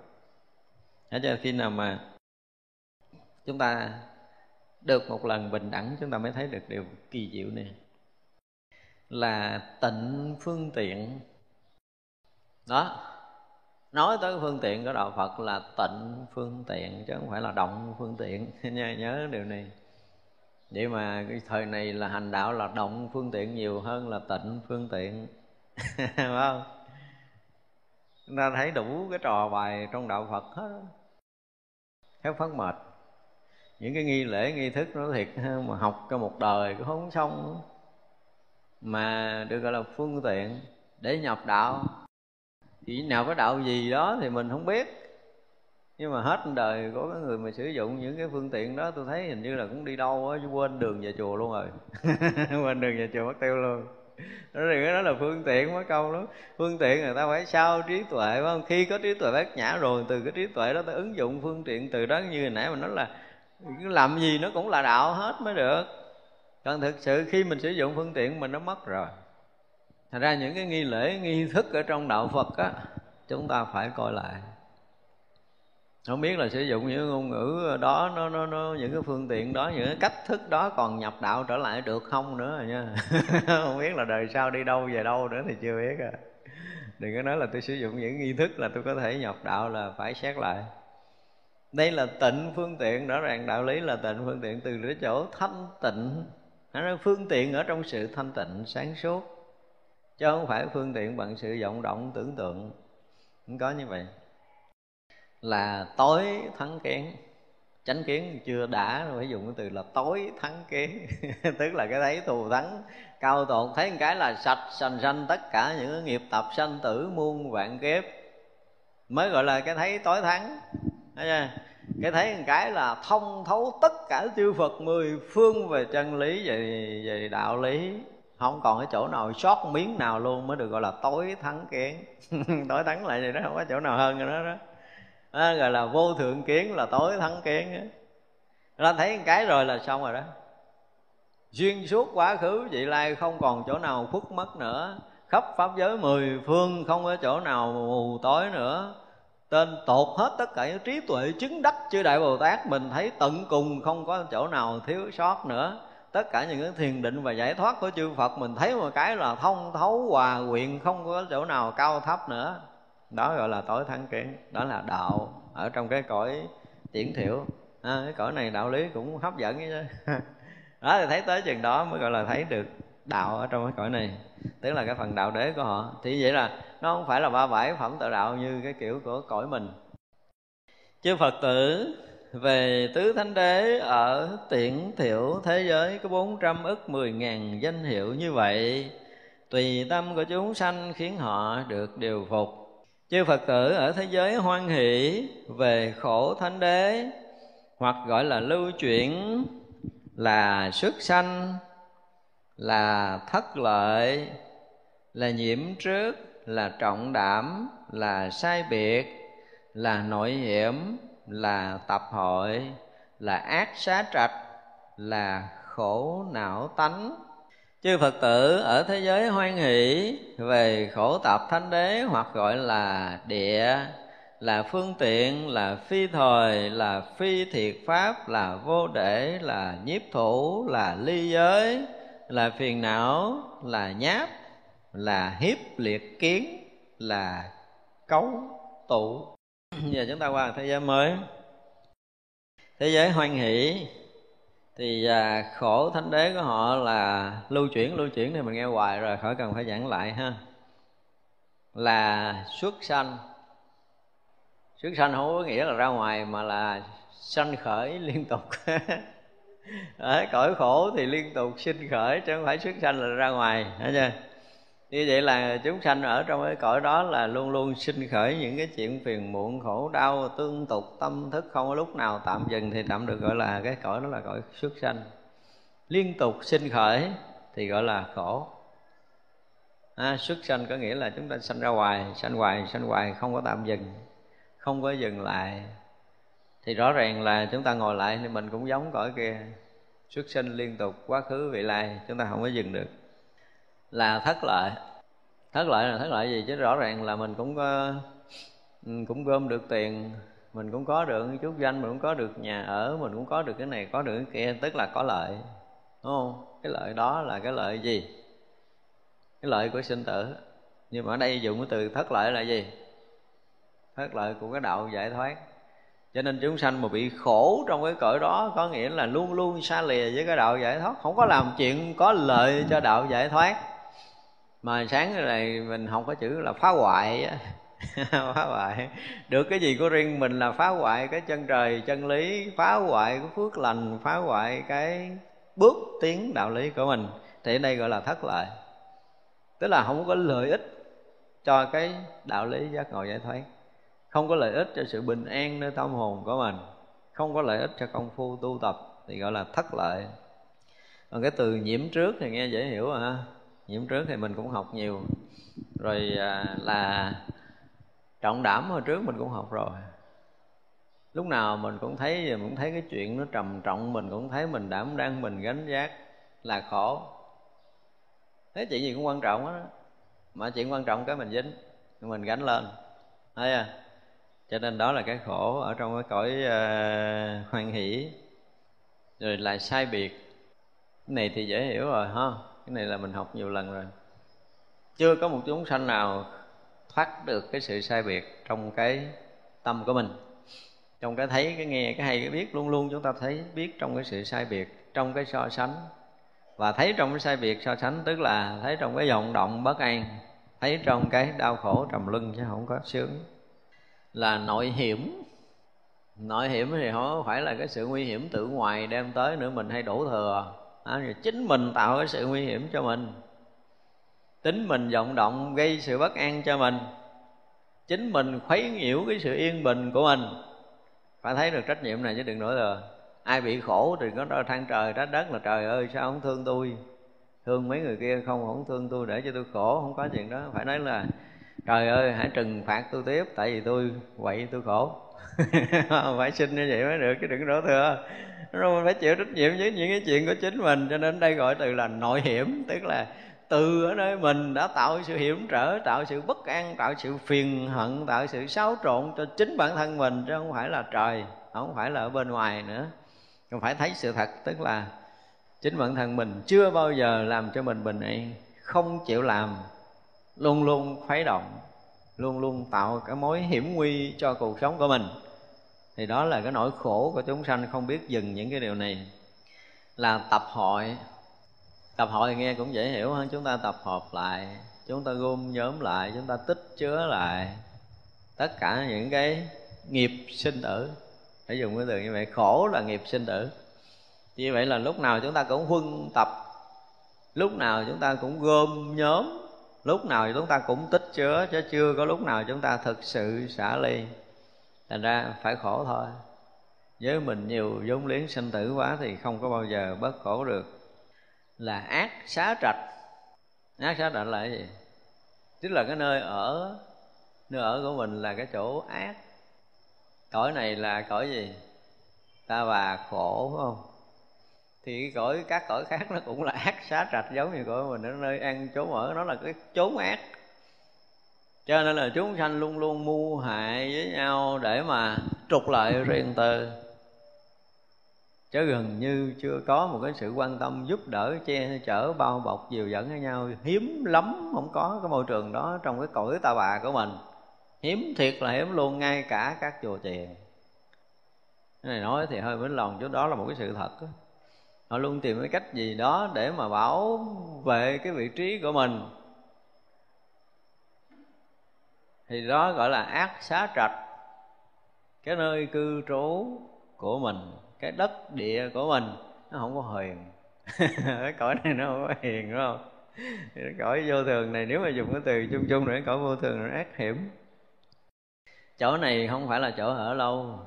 Ác xá trạch này không phải là chỗ ở lâu đó, cho nên là chúng sanh luôn luôn bị khổ. Tới cõi này chưa bao giờ thấy chúng sanh có một cái nụ cười trọn vẹn kỳ lạ gì không hiểu nổi.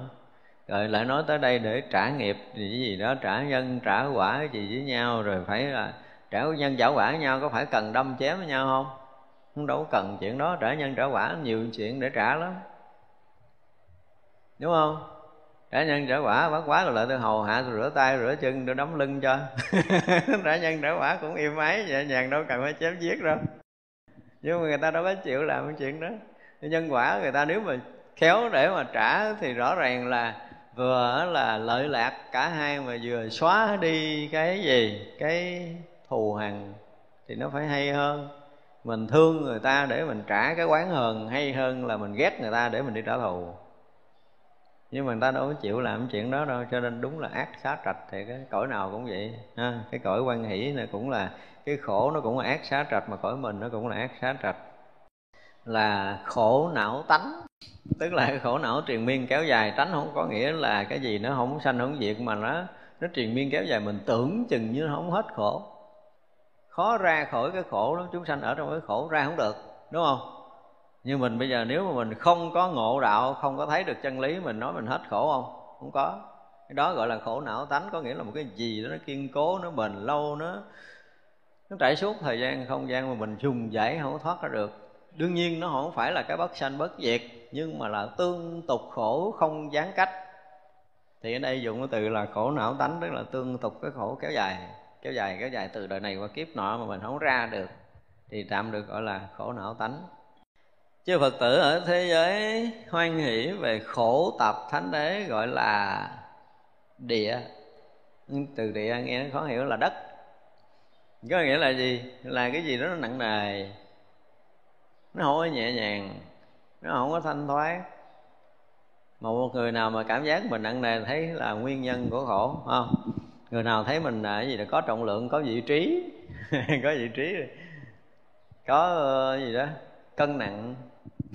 có cân nặng là bắt đầu có khổ không? Mình là người có trọng lượng mà đi tới là phải phải người này là phải đón mình, phải chào mình, phải tiếp mình. Nếu mà không đón, không chào, không tiếp là không có được. Người có trọng lượng à. đó là cái từ mà khổ tập thánh đế nghe, từ tức cười là địa. Nhưng mà thật sự nếu mình nghiệm lại người nhìn thấy nặng này liền à. Và ai có cảm giác có mình đây là bắt đầu có trọng lượng liền. Đúng không? Thấy có mình là có trọng lượng và trọng lượng đó có nghĩa là cái gì? Có nghĩa là địa là nặng nề.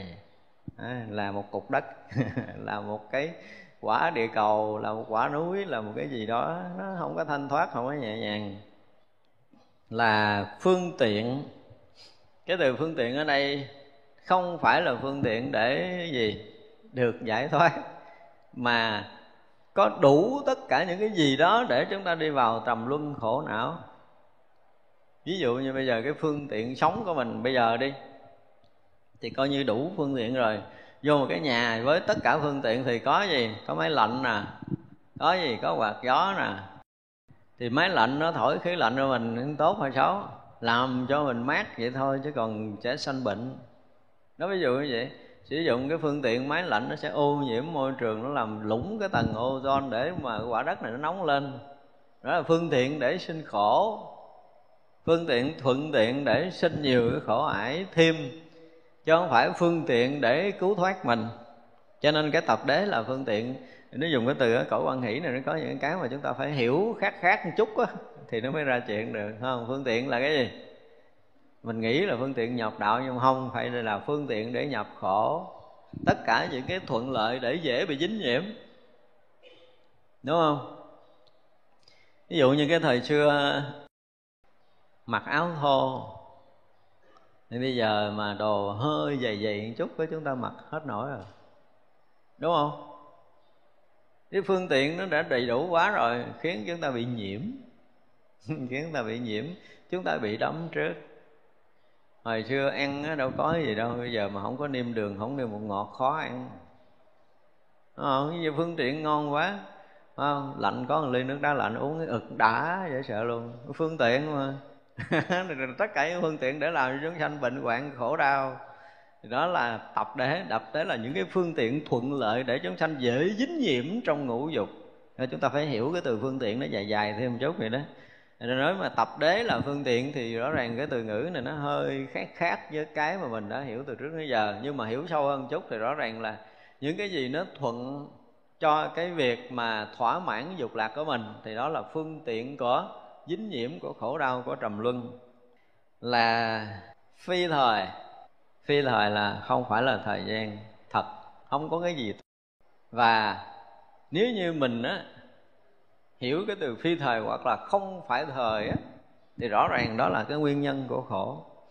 Tất cả chúng ta đều làm việc nó không đúng với chân lý, gọi là làm việc phi thời ví dụ như phi thời thật, có nghĩa là sau chiều mà chúng ta vẫn còn ăn, gọi là ăn phi thời, gọi là phi thời thật. Đang ngồi nghe giảng mà gật đầu, không biết có phải nghe hay gật đầu hay không, nhưng mà nhìn kỹ lại là đang nhắm mắt, là ngủ phi thời. Nó đang phi thời. Nó là làm ngược hết tất cả những cái đang khó đúng không? Đang ngồi thiền ngon lành mà gật lia lịa, tưởng là gặp phật, gặp tổ, thuyết pháp hay quá, gật đầu, nhìn kỹ là ngủ gật, gọi là phi thời. có nghĩa là tất cả những chuyện mà chúng ta làm không phù hợp với chân lý không phù hợp với cái đạo giác ngộ giải thoát đi ngược với cái gì đó sáng suốt để mà đạt ngộ giải thoát thì đó gọi là phi thời. À, chúng ta làm chuyện phi thời. Là phi thiện pháp. Phi thiện pháp là dễ hiểu rồi tức là không có thiện thì coi như chúng ta làm việc ác làm việc ngược với cái đạo lý giác ngộ giải thoát làm việc ngược với cái lợi ích của số đông thì gọi là phi thiện pháp. Là vô để từ vô để thì nghe nó lạ lạ. Nếu mà chúng ta làm một cái điều gì đó mà, gọi là, có một cái gì để tồn động lại với chính mình á, thì cái sự tồn động đó là cái gì? Là vô căn cứ. Là nó không có thật, nó không có bền lâu và nó không có phù hợp với chân lý, thì cái đó gọi là cái vô để còn ví dụ như cái việc làm của chúng ta mà là lợi lạc cho số đông lợi lạc cho tam bảo. Thì có nghĩa là chúng ta làm gì? Chúng ta tích chứa cái phước lành của mình. Đó là có cái chỗ để không? Hoặc là chúng ta sống trong an lạc, trong thanh tịnh. Thì đó là cái nền tảng để chúng ta hòa nhập trong đạo lý. Còn này mình làm cái chuyện khơi khơi, làm cái chuyện là chút rồi thì nó thỏa mãn một chút mà nó cũng hết. Thì tích giữ cái gì đó nó cũng không bền chặt chúng ta hướng tới một cái chỗ mà nó không có thể trụ vững được trong thời gian và không gian. Thì những cái mà chúng ta làm ở trong cõi của mình những cái việc làm của mình thì rõ ràng là nó không có bền không có tích chứa được cái cái phước và cái trí của mình. Là nhiếp thủ nhiếp thủ thì dễ hiểu rồi à, chúng ta thu nhiếp chúng ta thủ giữ thì như hồi sáng có nói rồi tức là nguyên nhân của khổ là là nhiếp thủ, mà chúng ta là siêu nhiếp thủ là chứ không phải là người nhiếp thủ bình thường. Là ly giới, tức là chúng ta xa lìa những cái gì cao đẹp. Giới chúng ta nghĩ là cái gì đó nó cao đẹp, nó hay mà chúng ta sống không có phù hợp với những cái cao đẹp đó, chứ không phải là chúng ta phạm trai phá giới. Không phải, ly giới không có nghĩa là phá giới. Như vậy là nếu một người nào mà xa rời cái sự thật có đạo lý của cái bình đẳng như hồi nãy mình nói, có nghĩa là mình mất đi cái cao đẹp, cao quý. Hoặc là chúng ta so sánh phân biệt là mình cũng xa, cũng ly giới chúng ta đã phạm rồi. Sai phạm cái hiện thực. Chúng ta không có luôn luôn ở trong cái thực tại, luôn luôn sống trong cái thực tại. Thì cái đó là chúng ta gọi là ly giới lìa thoát cái chỗ mà thanh tịnh, đẹp đẽ, yên, ổn trong lành của chính mình mình luôn luôn làm khuấy nhiễu, khuấy động, xa rời. Là phiền não pháp thì cái này dễ hiểu, khỏi cần giải thích ha. tất cả những chuyện mà chúng ta tiếp xúc trong thế gian này khó có thể nào mà tránh được cái chuyện phiền não hết đó đó là tập đế không? Tập đế trong cái cõi hoan hỷ. Là hiếp liệt kiến. Nghe từ lạ hồi nãy là cái gì? Hồi nãy là trong cái đạo lý ở trên là cái gì? Là tối thắng kiến. Nếu mình hiểu cái từ tối thắng kiến thì mình hiểu cái từ hiếp liệt kiến là nó nó đối ngược với nhau. Thấy chưa? Tức là cái thấy cái mình là một cái gì đó nó nó nhỏ hẹp nó nó nó, nó thấp nó hạ liệt. Nó thấp thổi nó nhỏ nhen nó ích kỷ nó kín đáo nó riêng tư đó gọi là hiếp liệt kiến, hiểu không? Chúng ta thấy cái gì nữa cũng ích kỷ, cũng riêng tư, cũng cá nhân, cũng bảo thủ, cũng chấp trước cái chưa có thấy cái gì để khai mở, để để phá vỡ hết. Khi nào chúng ta thấy một cái là phá vỡ hết niệm tập phiền não thì mới thoát khỏi. Còn cái thấy của chúng ta dùng cái từ là hiếp liệt kiến là không có thấy, biết nó gần như là nó khu biệt mình, nó cầm cộng mình, nó trói cột mình, nó dính nhiễm mình chứ không có cái thấy nào để mà chúng ta đi ra ngoài hết thì đó là nguyên nhân của khổ là cấu tụ, cái cấu ẩn là trụ cột của mình, đúng không? Gần như có cái thấy nào mà không cấu, không bẩn đâu. Cấu bẩn không có nghĩa là mình thấy nhơ nhớp. Nhưng mà cái thấy dính mắt được xem là cái cấu bẩn cái thấy không vượt thoát được xem là cái cấu ẩn.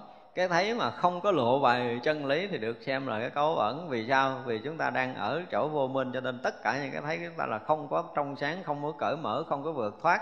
Không phải là hiện hữu là niết bàn, không phải là xuất mục tức là bồ đề. Mà chúng ta xuất mục đều là mê lầm cho nên gọi là cấu trụ. Nó thấy là cấu, thấy là đen tối thấy là mù mịt, thấy là không cởi mở, thấy là dướng mắt, thấy là đắm nhiễm, thấy là luyến ái thì đó gọi là cấu tụ. Mà rõ ràng chúng ta chưa có có được, chưa có ra được mấy cái này. Bây giờ chúng ta lẫn quẩn ở trong đó gọi là nguyên nhân của khổ là tập đế ở cõi quan hỷ. Chư phật tử, ở thế giới hoan hỷ về khổ diệt thánh đế, hoặc gọi là phá y chỉ là bất phóng vật là chân thiệt, là bình đẳng, là thiện tịnh, là vô bệnh, là vô khúc, là vô tướng, là tự tại, là vô sanh. Chư phật tử ở thế giới hoan hỷ về khổ diệt đạo thánh đế, hoặc gọi là nhập thắng giới, là đoạn tập, là siêu đẳng loại, là quảng đại tánh là phân biệt tận, là thần lực đạo, là chúng phương tiện, là chánh niệm hạnh, là thường tịch lộ, là nhiếp giải thoát. Đây cũng có những cái từ lạ. Giờ lại đến cái phần diệt đế, ở trong cái cõi hoan hỷ, tức là khổ diệt thánh đế. Thứ nhất gọi là gì? Phá y chỉ. Phá y chỉ là sao? Chúng ta lúc nào cũng có chỗ y tựa đúng không? Nếu mà chúng ta đạt được cái chỗ vô sở y tức là không còn chỗ nương tựa nữa bây giờ mình còn chỗ y chữa không? Còn quá nhiều. Mình tựa để mắt để thấy tựa để tai để nghe tựa nơi thân này tựa nơi tâm này tựa nơi hoàn cảnh tựa nơi ờ, nơi trốn tựa nơi đủ thứ. À, chúng ta còn nhiều chỗ y tựa. Nhưng mà tới việc đấy là không còn chỗ y.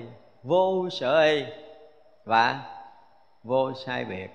Đó, trong kinh quan nghiêm lúc trước có định nghĩa chữ vô tướng là vô y và vô sai biệt.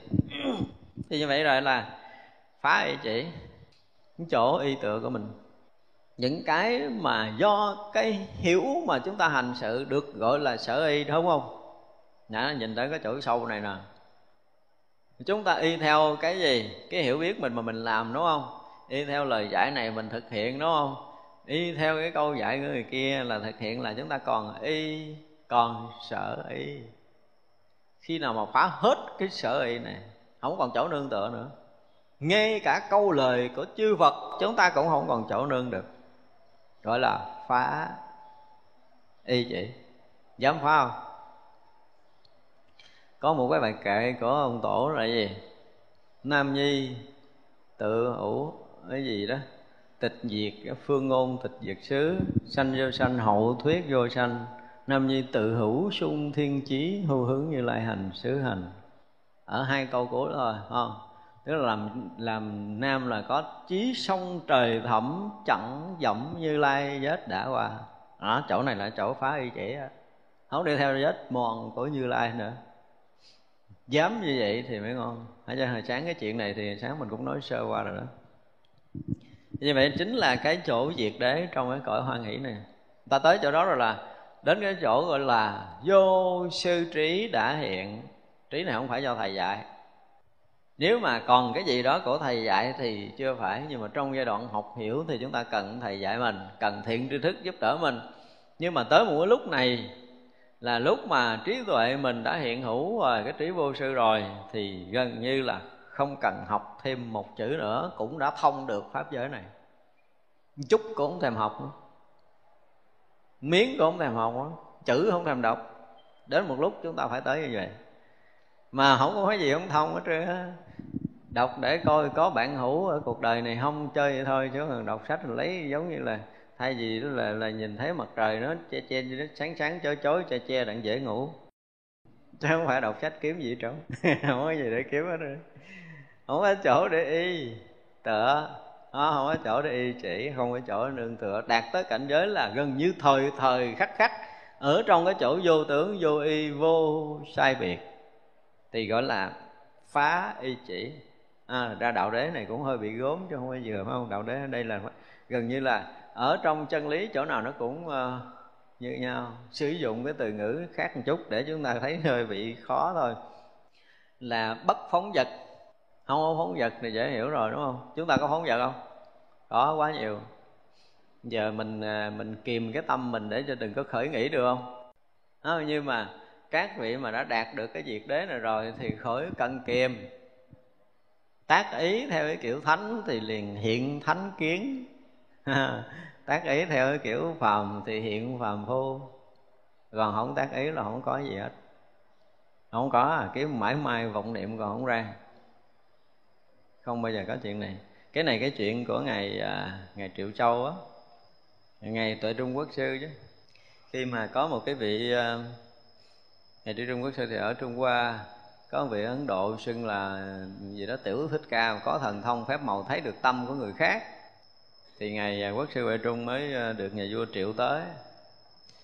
Ngày à, tuệ trung quốc sư hỏi ủa nghe nói ngươi thấy được tâm người ta hả? Giờ ta đang ở đâu? Cái nói đường đường là quốc sư một nước mà đang đứng trên cầu coi khỉ múa ghê không? Tức là ngày quốc sư vệ trung thả tâm mình coi mấy con khỉ múa ngoài rừng á bị thằng cha này phát hiện. Cái ngày quốc sư vệ trung đứng trừng mắt là giờ ta ở đâu? Mò hoài không ra. Không có phóng vật được không có phóng tâm được. Cho nên là tất cả những cái vị mà tổ sư mà ngộ đạo rồi là hết cái chuyện phóng vật rồi. À, đạt tới cảnh giới diệt thế rồi muốn khởi khởi không khởi là trời mà kiếm. Thật ra trong pháp hội của ngày ngũ tổ diễn có một cái ông đệ tử ba ngày. Tại vì thường á là tới giờ trưa đó, các vị tăng trên núi đi xuống bưng bình bát vô nhà bếp để mà sớt bát rồi thọ trai. Ba ngày không thấy đệ tử mình xuống núi.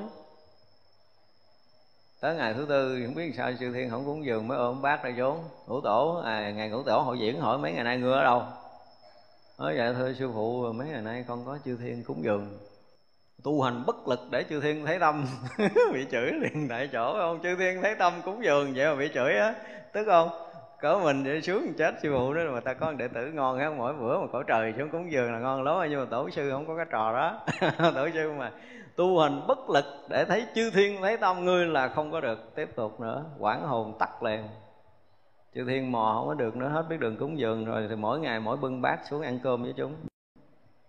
Thật ra là không có thể phóng vật, Chỉ cần mà mở tâm để chư thiên, thấy đường để cúng dường thôi, Đối với chư tổ là cái gì nguy hiểm à. Thật ra mọi người xưa người ta tu rất là tốt, Không phải như mình bây giờ, đúng không? Hở tâm chút là không được.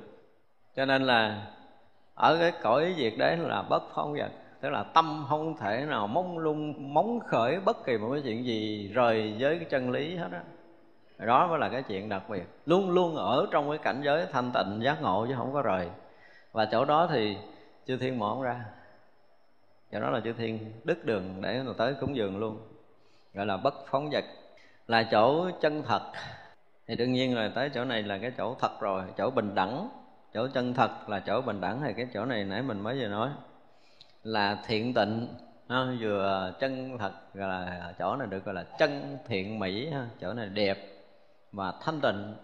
Và chính cái sự thanh tịnh mới là cái đẹp thật của tam giới này. Chứ còn những cái đẹp khác là những cái đẹp phù ảo. Phải nói như vậy, tất cả những cái đẹp mà mắt chúng ta thấy được là những cái đẹp phù ảo. Mà phải thực sự cái trí tuệ chúng ta cảm nhận được một cái đẹp sâu lắng, thanh tịnh, yên ổn đó, thì đó mới là cái thật đẹp, đó là thiện tịnh, đó là chân lý. Khi nào tới chừng đó, chúng ta mới thấy được là cái đẹp ở bên sau những cái màu sắc mà phù ảo chúng ta đang thấy, nó mới là cái đẹp thật. Là vô bệnh, chỗ đó là vô nhiễm không có bệnh, chỗ đó là chỗ vô trùng tuyệt đối. Vô trùng tuyệt đối không bao giờ nhiễm được cái gì á hay gì đó, khi mọi người mà nó ngộ tánh rồi là rớt vào cái chỗ vô trùng tuyệt đối. Đó. không thể nhiễm được. Cho nên gọi là bất, cái gì đó bất sanh, bất diệt, bất cấu, bất tịnh. Chỗ nó không không có cấu tịnh được. Chỗ đó là tuyệt đối vô trùng trong tất cả các tình huống. Ha ra, thành ra là không có bệnh viện nữa. Chỗ đó mới là chỗ hết bệnh hoàn toàn. Thật ra là trị bệnh mà đức phật được gọi là đấng pháp vương là vậy. Là vua của của pháp. Là người mà có khả năng trị lành tất cả những chứng bệnh trong tam giới này. À, đừng nói bệnh nan y ở cõi người. Bệnh nan y cõi mình thôi. Những cái bệnh trầm kha trong tam giới này nó còn gấp một tỷ lần của cái bệnh nan y nữa. Không? Bệnh nan y chết đời à? Qua đời sau mình đâu có bệnh đó nữa đâu. Nhưng mà bệnh trầm kha trong sinh tử là không biết bao nhiêu tỷ kiếp. Bệnh đó mới là khó trị mà đức phật trị được. Và ai tới cảnh giới diệt đế này là hết bệnh đó luôn nữa. Thì đó là cái chỗ vô bệnh đó. chỗ vô khúc.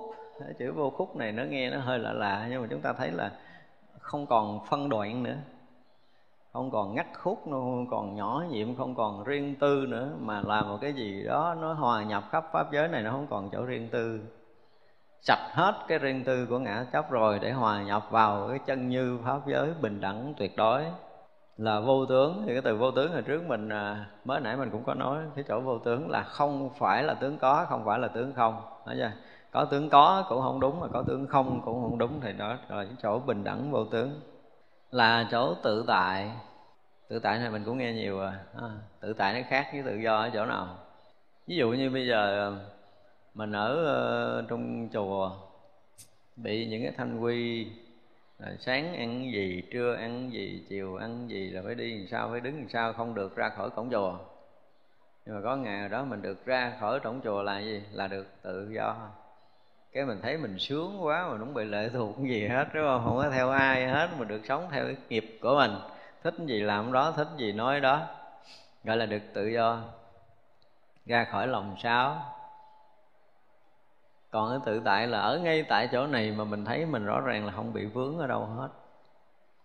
Như vậy là nếu như mình còn là người, thì ngay trong cõi người là tất cả những gì liên quan của con người mình không bị gì ràng buộc hết thì người đó mới gọi là người tự tại. Chứ không phải đợi nhập niết bàn ra khỏi cõi người mới được tự tại không phải như vậy. Thật ra là người tự tại thì sẽ được tự do Mà người tự do thì chưa đủ sức để tự tại. Chúng ta nên nhớ điều này. Thật ra là một người mà thực sự tự tại Thì không còn cái gì Thứ nhất là không còn cái gì ràng buộc Thứ hai là không còn cái gì mà người này bị ngại ngùng, bị vướng mắc và không phải trong cõi người đâu mà tất cả các cõi trong tam giới này, vị này đi tới đâu cũng tự tại tới đó. Người ta xuống địa ngục là khổ, nhưng mà người này xuống địa ngục vẫn luôn an nhàn để cứu người khác, chứ không phải là vì cái nghiệp phải bị xuống địa ngục. Không phải vì cái nghiệp để đi trong tam giới này nữa, mà vì cái nguyện, vì tình thương để cứu độ chúng sanh mà chúng ta đi tới, cho nên không bị cái nghiệp riêng của các cõi đó ràng buộc người ta. Mượn thân người mà không phải bị nghiệp người ở đây ràng buộc. Cho nên không có gì dính lại cõi này hết đó không có chỗ để dính. Tự do đi tới và tự do đi ra. Không hề có bất kỳ một sự dướng mắt nào trong tất cả các cõi, chứ không phải cõi người không. Thì cái đó là cái người mà chứng được việc đấy sẽ có được cái này. Là vô sanh. Thì à, cái chuyện bất sanh bất diệt, bất cấu, bất tịnh là chúng ta đã nghe nhiều, ha. Đạt tới cảnh giới diệt đế là đạt tới cảnh giới vô sanh, là cảnh giới của niết bàn chư phật tử ở thế giới hoan hỷ về khổ diệt đạo thánh đế hoặc gọi là nhập thắng giới. Từ này hơi mới là nhập thắng giới. Tức là nhập trong cái cõi giới thù thắng, thanh tịnh, giải thoát, gọi là nhập đạo. Không, ví dụ như chúng ta ở đây nhập trong không phải là thế giới nào mà ngay nơi thực tại, ha. Có nghĩa là chúng ta hòa nhập trong cái thực tại hiện tiền thì gọi là nhập thắng giới tại ở chỗ đó tuyệt đối thanh tịnh, không có quá khứ, không có bóng dáng quá khứ. Hiện tại và vị lai, không có không gian và không có thời gian. Nó là cái gì? Vô sự y. Nó là vô sai biệt, nó là vô tướng, gọi là nhập thắng giới. Thì ở trong đạo, tất cả mọi cái hiện hữu đều là đạo. Khi nào mà chúng ta rớt vào cái cảnh giới, tất cả hiện hữu đều là đạo, thì lúc đó được gọi là chúng ta nhập trong thắng giới. Còn có một cái gì không phải đạo là coi chừng mình đã đi lộn đường có lúc mình thấy ờ, tất cả mọi cái đều thanh tịnh, đều đạo lý, nhưng mà có lúc mình thấy không phải cho nên nó thường á, có những người nói ờ, nói chuyện đạo lý thì ờ, luôn luôn nói là nó kiến giải là hồi đó con ngồi thiền cũng được, cái này được, cái kia được, cái nọ. Tôi nói nói chuyện xưa chi nói chuyện bây giờ? Nói một câu bây giờ đi coi tới đâu? Ngồi suy nghĩ tôi nói nói chuyện hiện tại mà suy nghĩ gì? Chỗ khác chơi, nói chuyện của mình đây mà phải suy nghĩ. Là rõ ràng kiếm đường, nói dốc chứ nói thiệt là không cần suy nghĩ coi, cái chút không mất một giây để suy nghĩ là tôi có thể nói được cái chuyện hiện tại của tôi đang như thế nào. Cái chuyện mình đang ngồi đây thì mình nói chuyện ngồi đây, suy nghĩ chi? Cho nên là thường những người mà muốn nói chuyện đạo lý thì làm ơn, tới rồi ông thầy là sổ la phan, đừng suy nghĩ. Sổ la phan, đừng suy nghĩ. Mà nó luôn luôn cái câu nào cũng là đạo, hết thì được đó, nhưng mà chỗ la phan mà trật bờ lề là thôi luôn cái nước mà đi bệnh viện. Không? Mình sẵn sàng nói tất cả mọi cái mà không cần suy nghĩ cái gì muốn nói tới đâu mình sẽ nói tới đó. Tận cùng của đạo lý giác ngộ giải thoát là không có suy nghĩ phút giây nào. Thì như vậy thì mới gọi là hợp đạo được. Là đoạn tập. Tập đây là gì? Là tập nghiệp là phiền não. Thì như vậy là mỗi người mà nhập trong đạo rồi thì tất cả những tập nghiệp của chúng ta gần như sạch sống trong đạo thì không có tập nghiệp không có sự huân tập không có nghiệp. Và nó chỉ thuần là cái ánh sáng giác ngộ thuần là một cái gì đó rộng sáng thanh tịnh thôi. Là siêu đẳng loại. Đúng là siêu đẳng loại thì ở trong người mà không phải là người. Người không phải là người gọi là siêu đẳng loại. Người này không phải là cái gì đó không phải là phàm mà cũng không phải là thánh nữa. Đấy, siêu phàm vượt thánh không phải phàm không phải thánh, đúng là siêu đẳng loại thì nhưng mà nhập đạo thì mới có chuyện này nha. Nó nói phàm tức là mượn tạm ảo phàm để xài thôi. Rồi có nhập thánh cũng là ảo thánh để xài, trong cái đoạn cần phải nhập cái gì đó để làm cái gì đó thôi. Chứ còn không có đẳng, không có loại, không có đẳng cấp được. Không có thành cái loài nào được hết á. Và chỉ thuần là đạo thanh tịnh mà thôi. Nó gọi là siêu đẳng loại. Là quảng đại tánh tức là tự tánh là một cái gì đó rộng khắp pháp giới mười phương này, thì đúng là quảng đại rồi. Là phân biệt tận. Ôi, tận là trùng với cái nãy mình nói rồi ha, cái phân biệt tận ở trước có nói rồi. Là thần lực đạo. Thần lực này là cái gì?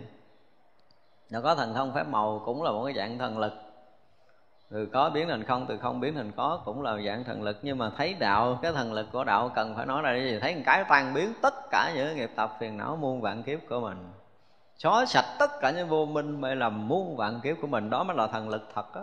Đạo lý nó có khả năng này. Một lần chúng ta thấy đạo là gần như tất cả những vô minh hôn ám tan biến hết sinh tử của mình từ đây trở về sau là tường tận rõ ràng không còn mù mờ nữa mình biết chắc rằng mình, ngày mai mình đâu đi đâu, mình về đâu, mình sống như thế nào, mình chết như thế nào, muốn sanh đi cõi nào và muốn trụ ở cõi nào, chúng ta thừa sức hết. Đó là thần lực của đạo. Thần lực của đạo có khả năng là chúng ta đi tự tại, tự do tất cả các cõi giới trong pháp giới mười phương này, không có cái gì ngăn ngại của mình. Thì đó gọi là thần lực của đạo. Chứ đừng nghĩ là có thần thông biến có thành không biến không thành có giờ cái núi này đi qua bên kia là thần lực. Thì đương nhiên đó cũng là thần lực, nhưng mà thần lực đó không có không có ngon nhưng đối với đạo lý thì cái thần lực nó không có được gì không được xài nhiều. Là chúng phương tiện, tức là đủ tất cả những phương tiện cho đại chúng. Đại chúng không lẽ là không phải là loài người của mình đâu mà khắp tất cả chúng sanh ở pháp giới này đều đủ phương tiện để có thể cứu độ họ. À ra là khi một người bồ tát mà nó ngộ đạo rồi thì các ngài sẵn sàng đi các cõi. Chúng của các ngài là khắp pháp giới này chứ không phải là một cõi người, mấy tỷ người không phải? Thấy chưa? Mà đến chúng hội nào thì đều đủ phương tiện để độ chúng hội đó hết. Là chánh niệm hạnh. Chánh niệm mà còn thêm chữ hạnh phía sau nữa được đây một cái hạnh thánh, gọi là thánh hạnh.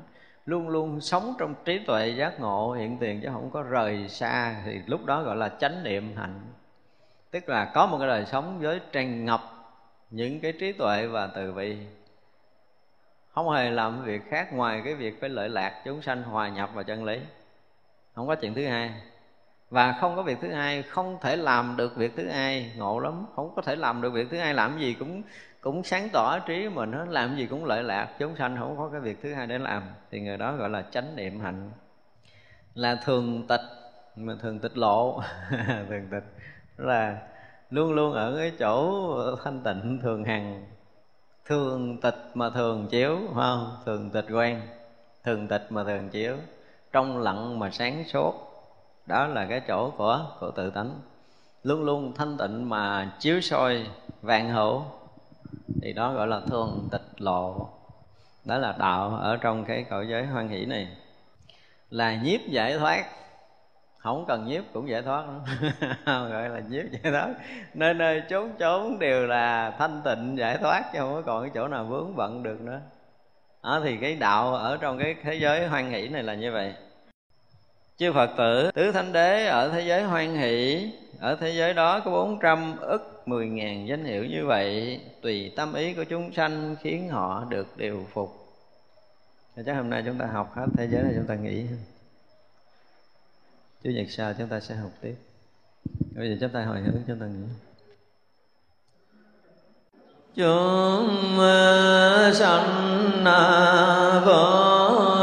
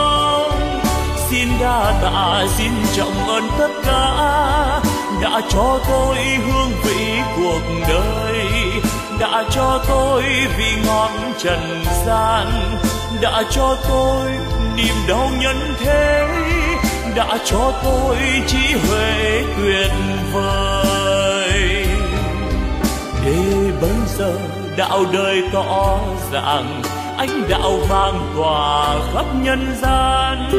Ôi cực lạc, ôi niết bàn miên việt ôi thế giới muôn ngàn hoa rộ nở, âm nhạc reo vui khắp chốn trần gian. Nếu ai biết ta bà vui đến thế, đạo diệu màu tỏ dạng nghìn chân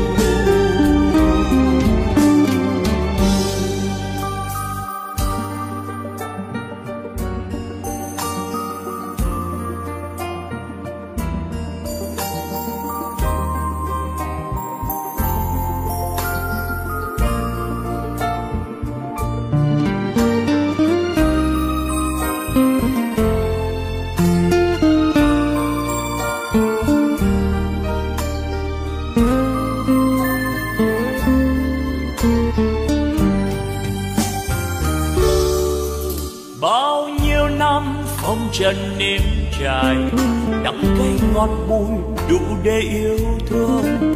Ôi, nhân gian sao lắm mau muốn về. Đêm làm sao nhân thế yêu ơi? Xin tạ ơn những gì đang có. Xin tạ ơn phật tổ oai linh. Xin tạ ơn chư vị thánh hiền. Xin tạ ơn đất trời sông núi xin tạ ơn vũ trụ mênh mông. Xin đa tạ, xin trọng ơn tất cả đã cho tôi hương vị cuộc đời, đã cho tôi vị ngọt trần gian, đã cho tôi niềm đau nhân thế, đã cho tôi trí huệ tuyệt vời. Giờ đạo đời tỏ ràng ánh đạo vang tỏa khắp nhân gian. Ôi cực lạc ôi nghĩa bàn miên việt ôi thế giới muôn ngàn hoa rộ nở, âm nhạc reo vui khắp chốn trần gian.